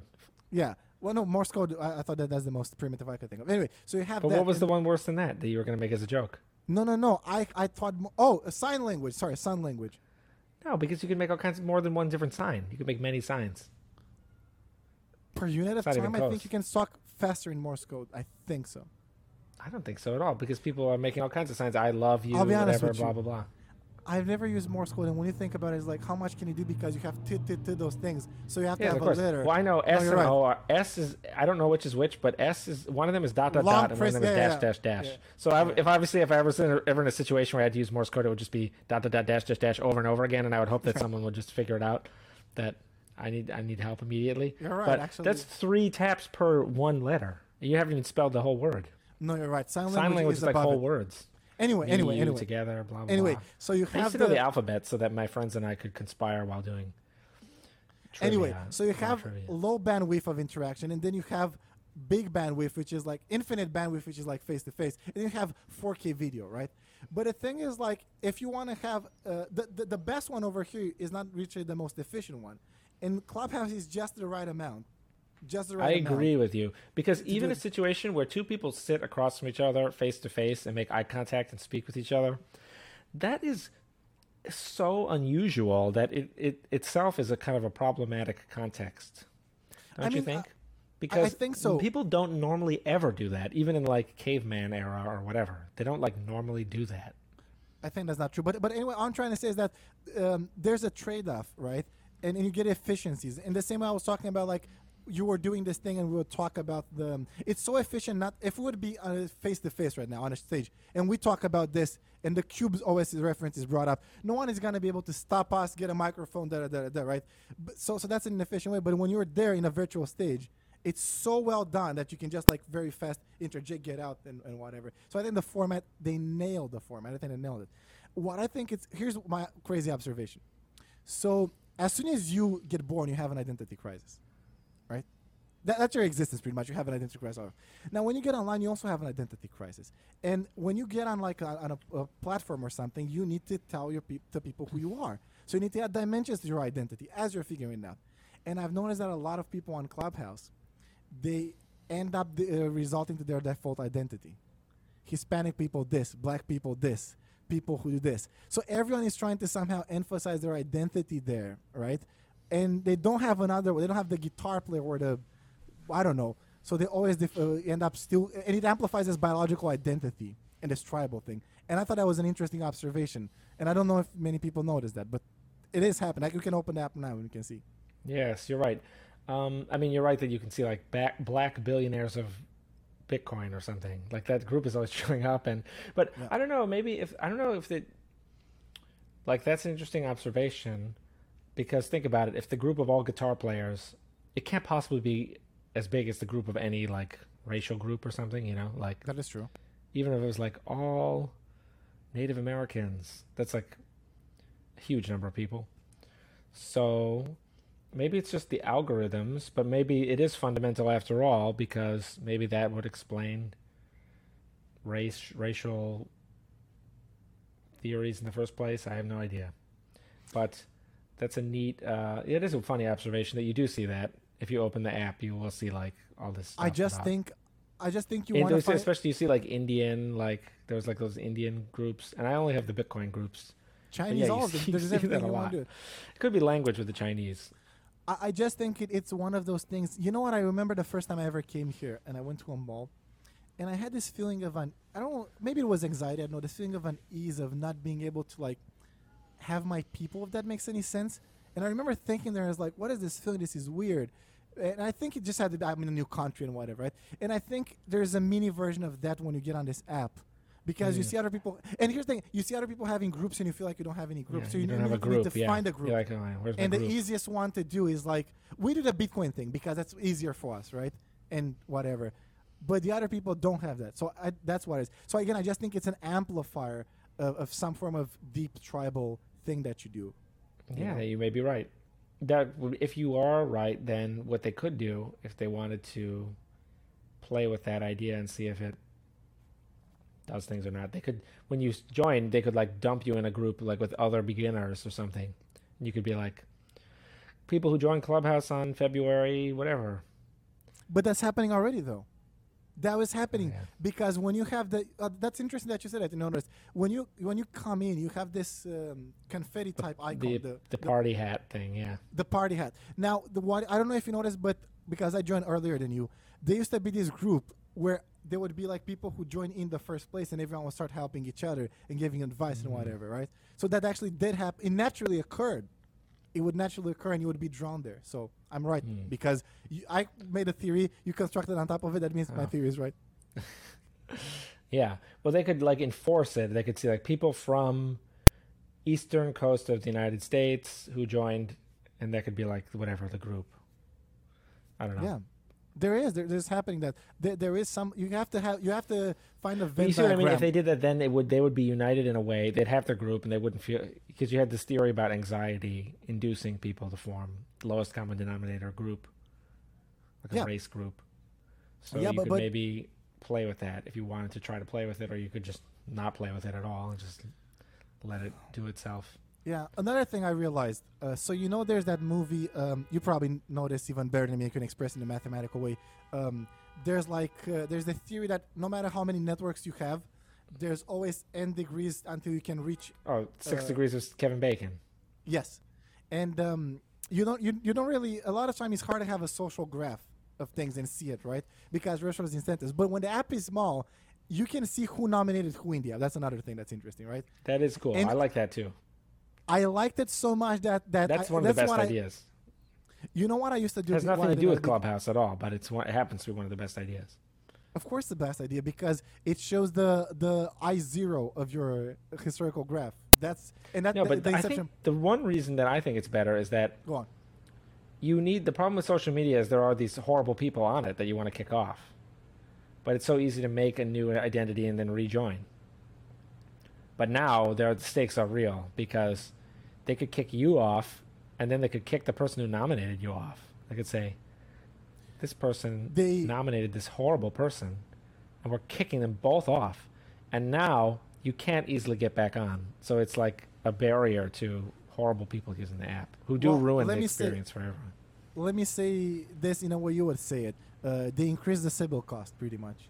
Even yes. to the the, the, the Sybil cost right now is not just for you, significantly, and it, it's didn't really, and it, it doesn't actually cost them very much to do that at all, either in user. Because when you invite someone, you want them to be like, "I think this person would be good here," and it also has tremendous historical precedent. I mean, Yeah. in the United States, most prof- many professional organizations, if you want to be a lawyer, you have to be admitted to the bar. Do you know what this means? It may make no, No, sense. it- It doesn't really translate. But the bar is like if you're allowed to be a lawyer. Different word than an alcoholic bar. But you have to be admitted in, but you have to have someone like nominate. Someone has to be like vouching for you. Yeah. So even after you go to you finish undergrad, law school, you pass the bar exam, you still need to like have people like uh, sort of front you. And this is also many organizations and like clubs. I don't know if any of you'll know what any of this is, but there used to be all these clubs like the Elks No, Club. I, I know what you're trying to say, but this has been happening even like in rural cities and stuff like that. Like this is happening. Referrals are a thing. And see, Yeah. I, I, I formed the gauge theory of Clubhouse. Then I formed Gauge this theory about. It's gauge theoretic. What's good about this theory is it's gauge theoretic. It has nothing to do with the content of the theory or I how said that. I helpful, even said how that. I'm such an it idiot. was. It doesn't matter if it really clarified things. it was a great explanation. It doesn't matter if it was accurate. The, the important thing is that it's gauge theoretic. That's what I said earlier, didn't I? Anyway, You I said something like that. I was trying to figure out. I was like, "What is this?" But it What is this mean? interesting. Let's get back to the club clubhouse. It is interesting that see it, it, it is you're bringing another example of amplifying uh, this this very pure tribalistic um, early ways of, of people interacting with them. It is an amplifier, and and weirdly enough, we also Twitter is, but Twitter amplifies a certain aspect. This one seems to amplify a more. I don't know one? why. I, someone should try to figure out what is it about Twitter that makes people so horrible. I, I have the answer for you. First of all, Wait, I want to say something else though inter- first, because save your thought because it's really. I'm sure it's really on. good. I wanted to say one other thing about when someone vouches for you. I think this tricks your brain, you know, in a good way. You have to think that person vouched for me, so are they going to be happy with what I did? Now, obviously, they're not like your superior or something like that. That's explicitly not the case. You don't have to go to them for permission, but it does trick you into saying, okay, am I saying am I doing something that's good only for me or is it good for at least the other people in the community because you have to think about that one person so it dials you out to at least that one person am I doing something that will make that person look really bad so it does give you that moment of of like a kind of Who justice or community where you think it's not all about me I have to think about how my actions affect other people Who, who invited you? Who invited you on that? yeah uh, Pete Rizzo I think from CoinDesk Okay. Did you ever think about that? Yeah, I do think about it. him? It shows up because it shows up in the thing, and you're like, you know, I do think about it. Yeah, I don't know. I'm trying to because I feel like your personality is more like I don't want to say cautious. You don't seem very cautious, but you do feel feel a bit more like you would care about that. You would be the kind of your personality is the kind of like would care about something like that. I would I, because for me that would be like I, I would never cross my mind. Like I can't even feel like one ounce. I'm just like who the fuck cares? You brought me in your house. Expect me to set it on fire. Don't fucking let me in the house if you don't want your heart to burn down. You know. Okay, great. Okay, you were saying Twitter, yeah, definitely the lack of context. It's like designed to take things out of context. Oh, so I can tell why Twitter does it. So first of all, it's a low bandwidth of thing, right? There's Yeah. no dislike button. So so here's the thing right now. Yeah. Uh, you're encouraging a stream. It's all If you- miscalibrated. You, you, Yeah. miscalibrate. That's a nice word. Exactly. I, I either like the free sidechain post here, and I'm gonna like it, right? Which is a v- we- which that That's doesn't mean that much. Point. No, Or you're I- right or- about that. That I is the don't- key, the no dislike button, because you would have all these people out there. If someone does, because nowadays The only I way would, to dislike is to comment. You understand? So that's why most of the comments are gonna be negative. Yeah. Yeah, you're right. You're absolutely right. You're 100 percent right. I'm a social genius. No, you're 100 percent right. I- It's, I- things about it. It does a lot of things. So yeah, the only way to do the negative comment is to either quote tweet passive aggressively or put the comment beneath. Yeah. And so that encourages dunking, where you like, oh Peter Schiff, we're gonna dunk on Peter Schiff. But also the lack of the dislike button, it means that I can't like. At first, I would think it is funny. Like when the first time Max Keiser did the Peter Schiff vomiting tweet, I thought it was funny. But now he keeps doing it, and it is getting. Yeah. I love Max Keiser. I think he's ama- like an amazing, kind of a crazy person, and he's a really interesting guy. But the dunking on Peter Schiff is now, to, to me, very old, and I th- think it's just kind of silly at this point. It's like very predictable, you know. It's a very Yeah. tired joke. So at this point, I would like click. Not only would I not click the like button, but I would click if there was a dislike button. I would start to click it on these bad jokes, and especially when the jokes are really, really mean spirited. When you know, when they say like, you know, when people take stuff out of context and they do. Yeah. I think this is also the fake like canceling or even like the the fake accusations of like racism and yeah. misogyny, etc. Because you can't, you don't have all those people just saying dislike for that. The only thing is, it can just accumulate a bunch of likes, so people think, "Oh, this person must actually be a racist. They must And be right." here's, here's what is even more fucked up about it. Because you don't like what Max Keiser is doing, but you don't want to go on and comment on Yeah. it because it's too much. it's not- but you, you do want to let him yeah. know, Mike. You want to say, Max, Yeah. tone it down a bit. I don't like this, but you don't want to go in because when you write that, that's too much, and other people could also dunk on you. So, so like, Exactly. it's such a weird you, system. you can only if you comment, you can only get counter dunked. So it's all the dunking. Yeah. So, so, so it's either you dunk on someone or you get dunked. That's the only thing to I, do on Twitter. yeah, I think you nailed it. If it had a dislike button instead, Yeah, there you go. Yeah, but I know. Uh, I, you know they I'm smart won't do guy. that because they don't want people to have a post and then get disliked and then feel sad, oh cry, and then I shut off Twitter. I told you, is, is all this Gauge theoretical physics? I'm, I'm yeah, solving it's clearly differential Gauge, it was a equations. Gauge theoretical social media site that had this problem. I like this is the new meme right now. This is the new meme. That actually Okay. would be funny if we could if we could shame Eric Wine into into um if we could shame him into giving a good explanation of the gauge theory by just Dude, listen to me. meme. He he he came out when he, he talked about it. That he has a few papers, which again I, I I'm having a hard time. He I, I my Oh. intuition. We you should remember when read you the told me- paper before we make fun of him like this. But yeah, the No, clips that you sent me, I was like, I have no idea what's going on. Okay. Anyway, listen, listen. So the thing is, like, um, he came up with his things a long time ago. Okay, and he has papers and whatever on it. So it, it's our duty, pre- pretty much, to to read those things at the end of the day. But anyway, we can still make fun of him. That's perfectly fine. Okay. Yeah. So you don't want to talk about a taproot thing. Uh, what else do we have here? A lot of people have talked about it a lot. Okay, but here's another thing. There's this guy called, yo, Paul. Who is this guy, by the way? He's been around for a long about? time. Let me send you a link. I'm sending it here in this chat. Okay. Do you know this guy? Here He's he, has been around the- si- on in the, chat. He's been a, he used to be around from the Mircea Popescu days. So, but I don't I don't I don't I never came across him. I don't know. Who he Here is. we go. Oh yeah, that's the um that guy used to work for Blockstream. Okay, he, he's doing this right now. He came on Clubhouse and he talked about how there's they're starting a new um, client. They're forking up a Taproot client because they can't agree on the lot things and whatever. You know. He's going to do lot true, which is the more extreme one.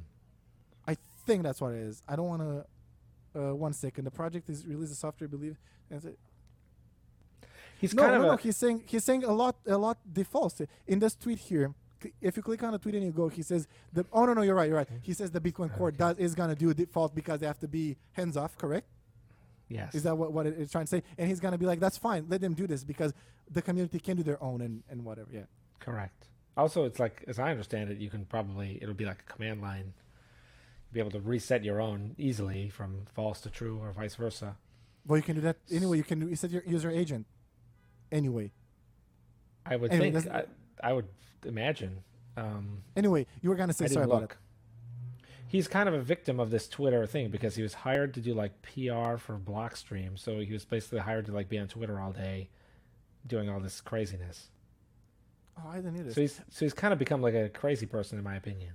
Well, I remember that ever since Twitter came about, the reason why I followed him is like he's tweeted, he's shared some Mircea Popescu articles, and when people would say things, he's, he would share that, and I was just like, I'm gonna follow this guy. You know, he got my respect or something. Yeah. Um, so yeah, And, uh, but yeah, I always notice him being like a very crazy maximalist, super technical person. I don't know more than that about him. You know, he seems a smart dude, by the way. So you don't agree? No. Not really. no. I, there are a lot of people I always say they're smart, and you're like, that's not smart. But anyway, fair enough. Anyway, so so what do you think about the fact that they're doing this client? I don't know how many people talked about this. What's your take on this? Well, I mean, um, I think it won't matter because already 90% of the hash rate has signaled support. So if they change their mind, that would be very, that's possible, but that would be very weird. It would be like they said that they would activate via the normal miner activation methods. And then once the mean software the is out, there, like, miner aha, we signaling were, we- methods, you we were tricking you. What? You mean they're signaling they're activating? They have there's a site I think it's taprootactivation.com or something. You can look Yeah. it up. The mining pools have already said that they will like to activate Taproot by like some method or another. Yeah, the, the guy who made up the site went and talked with all of them, like personally. That's that's how you got that information, by the way. They're they're not signaling anything right now, is there? Yes, that's what I meant. I maybe I meant to use the wrong word. Yeah. They were not BIP9 version bits signaling. They were just on this site, which could be wrong or it could contain outdated information, but that's a different question. It just seems like it's already not controversial. So most of the time spent talking about this Makes it controversial. wasted. yes, and, And it makes it controversial. That's Yeah, the it does, problem, yeah. right? Yeah. Okay, you're not And enthusiastic now we're gonna have this. now we're gonna have lot false versus lot true, and we're gonna have different hats. And then Here, here's what happened yesterday on again. Clubhouse. On Clubhouse, uh, Aaron Van, whatever, the super technical guy from Bitcoin Magazine, Aaron, Dutch dude. Von Weirdum, yeah. Weirdum, is that his name? Like a weird guy? Well, Anyway, I'm sure it's pronounced Weirdum or something because he's from the Netherlands, isn't he?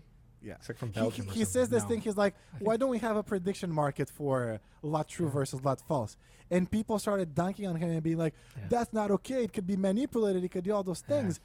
And I'm just like, just markets emerge. Markets emerge. You can't stop markets from emerging." Yeah. Wouldn't The you think that would be a great manipulation- idea? The, well, the stuff you know, people have always said no. I don't because this. There's, and to me, there's no controversy over this point anyway, and it's all pointless. No, no, no. as soon as the the code is released. What? The controversy re- regarding like how should this be released with lot true or lot false? Don't you think Oh, they have I, a prediction I prefer that? lot f- false. uh, So now everyone lot true now knows that I'm an enemy and they should hate me and not listen to anything I have to say. Good job, world. I just I, think it's so stupid. Because they are, we already have ninety percent with just some guys on a website calling people on the phone. That's more than enough to activate. With fifty-one percent, you can just start orphaning the blocks that don't signal. It's like already activated, basically. I can't tell if you're joking right now. You're, It's already activated, basically. I don't know if you're joking or you're serious right now. It's Well, I was joking weird. about that part about. See, now this is when everyone splits into camps. Then they're like, "How dare you side with them?" He's one of them. Now it splits into groups. I think, you know, lot true is uh, sort of presumptive. It says that everyone will want it exactly the way it is, and you have no choice. It's kind of like, oh, okay, but that's many people's explicit formula. For example, Luke Dash Jr. has said that yes, everyone has no choice but to run the latest version if they want to be a full node. And so they should therefore participate in Bitcoin core development and review, or they should fund it. They should fund someone who does.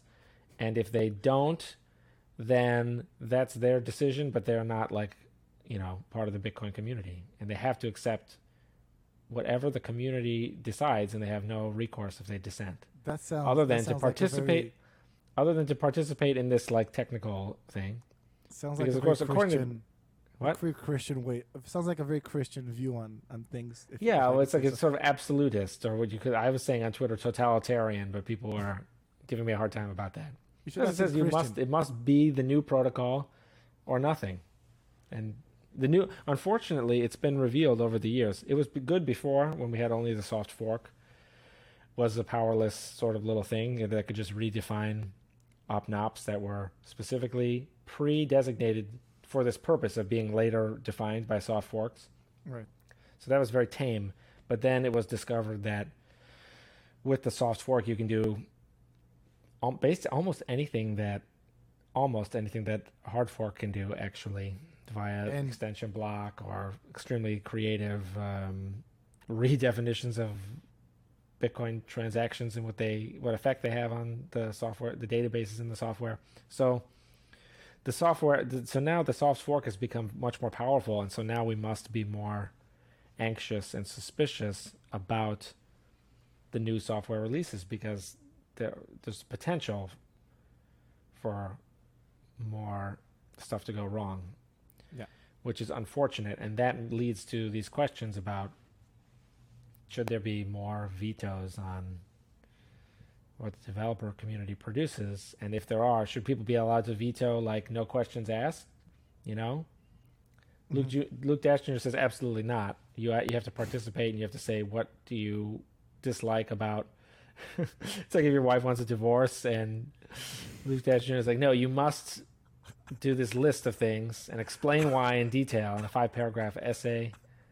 And you have to go to you know But when women do that, it's like uh, we can't be together anymore. Why? We just no, it's done. You can't get asked the why. There's yeah, you know closure or whatever. So So, So prediction market was served would, was serve incredible. I uh, don't know if it would even in this case because what is it even supposed to be about? Like, would the Bitcoin if we forked Bitcoin into two different assets that one had li- lo- li- false and one had true, and would one have a higher price? Like, what is the dispute about? Even we already have a the site where someone.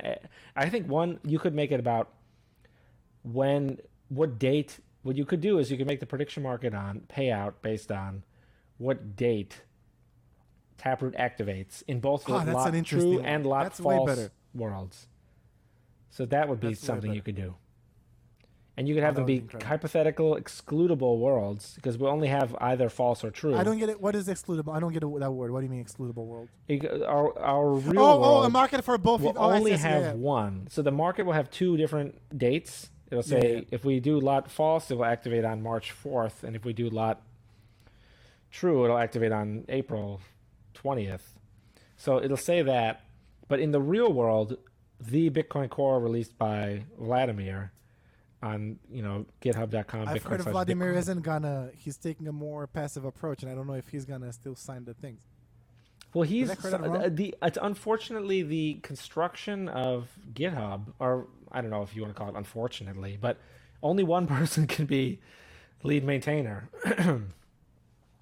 so, you know what I mean? Like it's a sort of all these GitHub accounts. Right. Only one person is at the top, so you can't. you Anyway, make get back to your point. account. Forget about it. Get back to your point. The point is, you'd have the prediction market, and you could say these these two dates, lot true, lot false. You could say we want whatever activates it earlier. See, this is the thing; it just presumes that it's best to activate it earlier, which is also possibly not the case, or maybe it is. The, or maybe some people want it activated later. I have no idea. But the point is, this is a prediction market that would work, even though the the version that is released will either have to have lot true or lot false. The predictions for both of those two counterfactual worlds, the excludable worlds, since if you have one, you don't have the other. Yeah. They would both tend to be accurate if the market was liquid, which you could easily do with just like five thousand dollars of. Uh, Right. but so uh, you know, uh, but there's no real. I don't, uh, someone has to. Someone has to explain what the dispute is first before I can create the prediction market to solve their problem. I don't even. I don't even know what the dispute is. Like, I don't know. I just like the idea that he said it. I, I feel like it, it. It's really. I, I just like this idea. If you can like See- make a market for crazy things, you know. So that's why I get love that excited. idea too, but I think what's also interesting is, according to you, he said this, which again I don't understand what the the formulation of the idea is. So I think it's maybe a bad uh, use of. I love prediction markets for everything, but maybe there have to be about a real dispute about something. So he said that, but then according to you, people started criticizing it and saying the markets would be manipulated. But Yeah, I think that that's was almost the even people's worse criticism. because because they uh, clearly like this is a chain of people who like don't really understand what they're talking about, and they're like way out to like the nth degree of not knowing what they're talking. Like I don't even know what they're even talking about. What would be manipulated? yeah i don't know he was the, the, because the, the discussion was more about this caution of like there were some people there who were like we have to be caution precedents and uh, core and don't do this and whatever and possible attacks in the future and then there are some people who are like let's just let's just start sucking each other's dick off and let's take it down and whatever so that's why it was all this, this the context was a bit more dramatic to say something like, "If we do LOT true, will there be a bug in Bitcoin like in five years or something else?" But I mean, you would really want the prediction market to just be about that. Yeah. In the first place, I don't know. anyway That's the whole point. I- it doesn't. you know this is what i do I, I i have tiny bits of things i make them big and then i realize i don't even know what i'm talking about that's my thing okay so i'm sorry. One thing I will say though is this is one thing this brings up is that people like to get into really big political fights about the smallest. This is the bike shedding idea. The smaller the stakes, the more people will fight about it because it's about a vague abstraction like who controls the Bitcoin code or something, yeah and not about any because it won't in the future. The current taproot code will probably just be activated, and whether it was activated by BIP nine, BIP eight, BIP eight with true or false ultimately won't matter. So that's why it's the perfect thing to fight about because no one will ever be proven wrong or suffer as a result. So, so it's game on. You fire up that tweet. You're like, oh, it's Yeah. tweet deck. Get ready to tweet. Speaking of tweets, uh, Nikolai Nassim Taleb, he's been Oh. really getting on Bitcoiners' nerves. And Yeah. I like the fact that he's calling it's them because it's- it's amoebas and because protozoaries. Did you yeah, notice it's all that? no, it's all because of them sa- it's all because of because because guys, I don't know how to break this to you. People, this is very controversial to say, but Saifedean Ammous is an idiot. And if you just go on YouTube and you just click play and just listen to him speak, it's like it's horrible stuff. And that was Nassim Taleb like was, you know, that was like how he's introduced to Bitcoin, so that's what he thinks of as as Bitcoiners. Yeah. And so then now he got to know Safety better, I guess, and he was like, "Oh, But he oh, didn't read the book, though. Like, what don't did I? do? he Like, he didn't read the book. He It's didn't, clear that he like, didn't read you the- know, book, yeah. Of course. No, like- but but but if, if you let's say you make a book and you're asking me, you make a book about let's say you write a book about the the thing I don't like, the sidechains thing, right? The the second Sure. idea. Yeah, don't like. Thunder. Yeah. and you write Thunder, a book and, and it was like it would be absurd for you to ask me but let's say you ask me like to do a preface I, i'm gonna read a book so i'm not gonna just do the pre- right it's clear that he did a preface without reading it that, that's that, that showed up, right that was pretty obvious yeah, when he so- says like we can always redo it or something, and then the book it says it can never be. It it was immaculately conceived, and this these conditions can never occur again. But you know what the problem is the with uh, with Saifedean's book you go, ben i was in a clubhouse room and everyone like bitcoin tina and all these people go there don't sell never sell sell your shoes don't do this don't breathe oxygen buy bitcoin with oxygen right they have all these extremist Yeah. views Sell and your just, blood plasma and buy more Bitcoin. Exactly. And I just sit there and I, I started talking about like that's dumb. Like the, the point is like to, to make your normal life better. human shouldn't. Yeah, normal human shouldn't behave that way. Yeah. No, I was just saying like look, Bitcoin is like a sword. It's not about a sword, it's about the sword making your life better. The sword is an object. Fuck the sword. Throw it away, you know? Like it's not you are Right. the Bitcoin is about the human. It's a human centric thing, right? And uh, there are other people there who started also saying like, yeah, I kind of would want to enjoy my life. Like I'm gonna get old and I'm gonna die and whatever. And there were all these people who read the Saifedean's book and they were bringing these stupid arguments like, you have to have a family, multi generational wealth. I'm like, dude, I, I, I'm, I'm, Yeah. I'm 30 years old, man. All of Give me a break. all of you this know, like is a uh, all of this is a uh, this yeah, for years people have come up with this scam that takes the form of I've got all the answers. If you just if you only s- just start eating meat, everything it will fix every problem. yeah. Um, I've got all the I've got everything figured out. fix the money, fix the world, Yeah, fix exactly. inflation, fix the world. Yeah, uh, I've got everything figured out. Just do it all my way. And thank God that you found my book now, and you didn't find it next week because now your life's going to be great. Uh, that is always a scam, and there's nothing el there's nothing like that in the real world at all. And the the the true thing is the scientist's point of view, where it's like we make a lot of progress, but it's never perfect, and it's always improving. And so, this stuff about just pile everything into one thing. Just your entire life is about buying Bitcoin, even if it's at sixty thousand dollars, it's all time high. Yeah. The most important thing you can do is not spend any money on things that you like, things that make your life fun, people you love in your life. Um, Exactly. you have to just buy more Bitcoin because Multi generational wealth. Because multi generational wealth. and you know so that's just um i don't know what to say I, it's hard because I, you know uh, we can all remember times some of us only when we were much younger and more gullible when you could feel like this way and you're like oh this was the thing. I think what was it like i used to be like a long time ago i used to be like a big peter schiff like person because if you watch his mortgage his 2006 mortgage bankers speech i was like oh my god like this is it the, the end of the world. I need to buy gold He was the And big, then you're he was like, a Bitcoiner stupid. before Bitcoin. He was a Bitcoiner, Yeah. uh, but he was a gold Bitcoiner before Bitcoin. Yeah. He well, the gold bug. I used to also. see the gold bug. The thing is, though, it was actually when you reflect on it later, you're like, that was, in fact, very stupid, and it is always better to be very rational and uh, don't go all in on anything in your life at all because anything you do, you could make a mistake and disagree you want that- go back. I think if you are gonna create something and you're inventing something, you should go all in on it. And even if it's bullshit, I don't think you should go on. i- i- a- If you go in all in on your bullshit, you may be. If you're onto something, then you're gonna change the world. and it's gonna be great. But don't go I- on in on know, someone I- else's yeah. bullshit. That's how I would say it. Yeah, it's it shouldn't be an an idea. You can say, I think this project is work. Every project contains obviously some kind of theory, of course. So like when Yeah. Elon Musk starts SpaceX or something, he has a theory that he can make a reusable rockets company work. So every company is an idea, but you shouldn't go. He and notice he didn't actually go all in. He did. He put a lot of his time, and he put all of his all this money that he got from PayPal. You know, but he didn't like, and he like borrowed money for rent supposedly, right? But you know, you don't. You, that's he went like ninety something percent, and he didn't really go all in. So I guess that's kind of a that's not really. Okay, what about Steve Jobs statement, though? What about Steve Jobs though? Yeah, That's a good example. people if do go really went out. I don't know. There- uh, there are- maybe there are good you know what I'm going to say though. should go Actually, I'm going to say you should. You still shouldn't go on because that is the survivorship bias. Like they took a risk and they happened to succeed, and now they look like geniuses. But maybe they also would have succeeded if they had only gone 75 percent in. Couple weeks later, you know, Here's something thing, like Paul. that. I don't Here's know. the thing, though. Here's the thing. You're right. Success is here, but greatness is here. So if you're going for success, you don't need that. You can go Yeah. eighty percent. But if you want greatness, you have to go hundred percent. That's what I'm trying to say. Sure, And- but and many of you die, and you know many people die on That's the true. greatness. So survivorship bias. That is where you're right. There's, that, that's factual truth. There's a lower likelihood of, of going Yeah. there, and, and there's a higher pay um, uh, price you pay.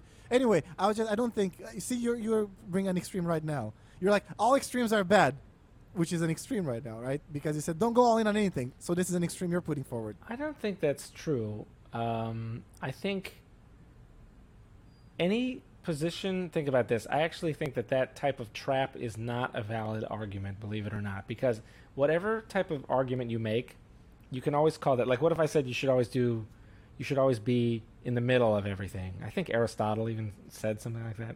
Right. the beautiful meme mean beautiful meme beautiful mean the the average or something i don't remember who it was but Anyway. the uh it's like you can say to what extent is someone a a, a middle of the road or or not it's you can always recast any advice as being along a one-dimensional thing and say Right, right, I that see what you're saying. someone is the extreme version of that so since that is always the case because you have a rotation when case you that- when you add a dimension you're trying to say you can rotate a perspective so then when you rotate on the other dimensions you're actually moving there that's what i'm trying to say right Yes, I'm right? saying that the your argument is actually what they call a diagonal argument. It says Diagonal. there's a new row of the matrix that refers to all of the previous rows information, and so it's Yeah. actually kind of a cheating row that is kind of outside the world looking at the matrix, and so it is a kind right of right is even though so even though you're right about what you say, since anyone could do that about anything, the critique is not inherent to my idea of extremes or any other idea, gauge- and it's therefore not gauge it's not, theoretical. It's not, it's It's not not gauge gauge. Basically, the problem is you didn't use a gauge theoretic theory to critique what I was saying. It has to be gauge theoretic economics, okay? You know what the what the Those, wait a minute. Those guitars be? behind you are they gauge theoretic? You know what the name of the episode is gonna be? Gauge, Gauge. gauge theoretical pube hair. That's okay. Wouldn't we have a funnier one before about um? I don't know. Maybe you can. That's. Not, I don't think that's good though. It could be good. Okay. Though. You burst my bubble. Anyway, what do you think about Coinbase, by the way? I, I did you see I tweeted? I thought this is so funny. All the people, all this. I I have in my head memories of so many people in the world just being really really mean to Brian Armstrong, like so mean. And I also remember there's an old video. I don't know if you can still find it. It's kind of neat. It's him and Fred Ehrsam, I think, Wilson, talking Wilson, the VC, about. the VC What? guy. Wilson, friend Wilson, the VC. No, no, no, no. Yeah, that's the wrong guy. I, I'm so sorry to this. The blonde guy, not the, not the dark-haired guy. This is so horrible that I Explain the video. wrong. Explain the explain the video. What is the video? They're about? sitting on a couch and talking, and there's movie posters behind them. So I'm so sorry that if I screwed up the name, or maybe Anyway, I got the name happening? right, and I don't know what I'm talking about. It's just Brian Armstrong talking like 2014 about how he started the company and about how he was he wasn't getting any sleep, and he was always at pager duty, and the website kept crashing, and he was just trying really hard to build something that the community would like. He like feels so bad for him, you know. That's because you you empathize with him, you fucking cocksucker. That's why. Then- because you're, you're like you're seeing yourself.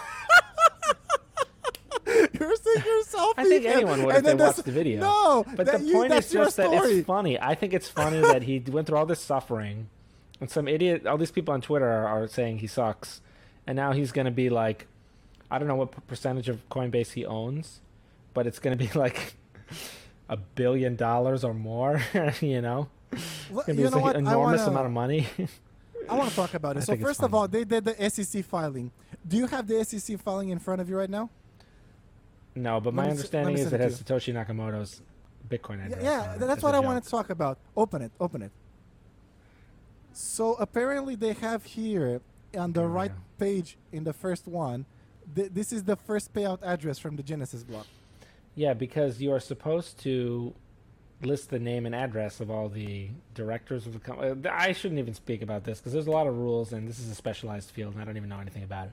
But the joke is that instead of putting his mailing address, they put the Bitcoin address. That So was some- it? Somehow they convinced their lawyers to put a joke into this document on the first page, Wow. which I don't know if maybe those lawyers should like be fired or something because, you know, I think it's a cool idea, but I don't know. Uh, it's also You weird for him to say, "I can't." But anyway, the point is that I feel like we, like Brian Armstrong should, should show us should, should throw us a bone or something because we're probably the only people on the planet who's willing to be like, okay, you're not the evil, you're He's not, the devil. evil. We're the he's only not. peop- He's not we're not like the- Satan. Yeah, uh, we're the only really people nice. on the planet who are willing to say that. He should throw us a bone. Anyway, What is yeah, he gonna? He's know. gonna throw us. He's gonna throw us one billion dollars out of his I'll, giant I'll, I'll. I'll take even I'll take even one Bitcoin if he wants to give it to you. I'm not gonna One say no to it. Oh, Things aren't going well, you know. It's it's a hard life out there, man. It's just a hard life. I need to yeah. sell my Bitcoin is at an all-time high. How can we go on? I'm, I I don't have any Bitcoin, so for me it's really not that, Ah. easy. Anyway, anyway, you down to three okay. guitars now, though? Of uh, did you ever complete your plan of selling all of your Um, possessions? I, I am, I am actually. I I didn't. I'm in the process of even letting go of one of those other ones there. So we'll see. ah, so, but you were down from five to three, yeah. and now you have you're going down to two. no, I have. Are you gonna be like? Are you going for Diogenes? What is that? You're gonna be the guy in the barrel with no possessions. I am trying to get closer to that. I told you already.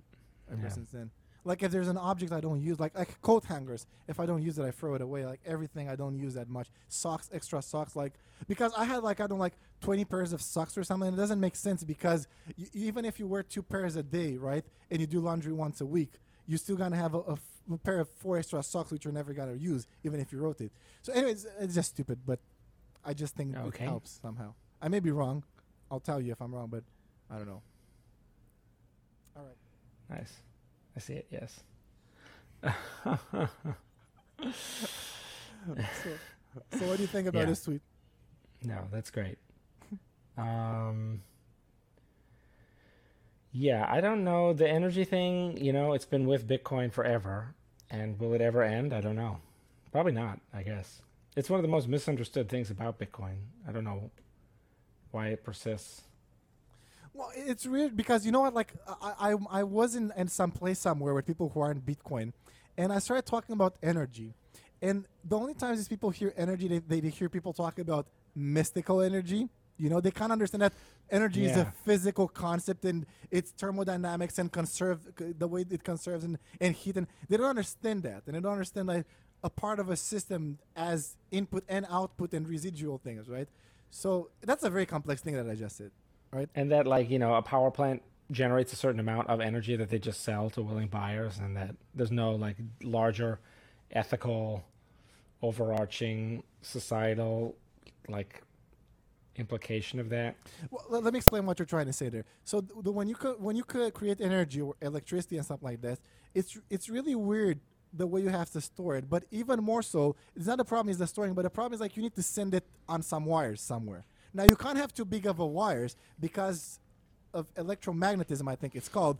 You have certain losses and whatever. So you can't you can't send it too far away. You have to have a short enough wire.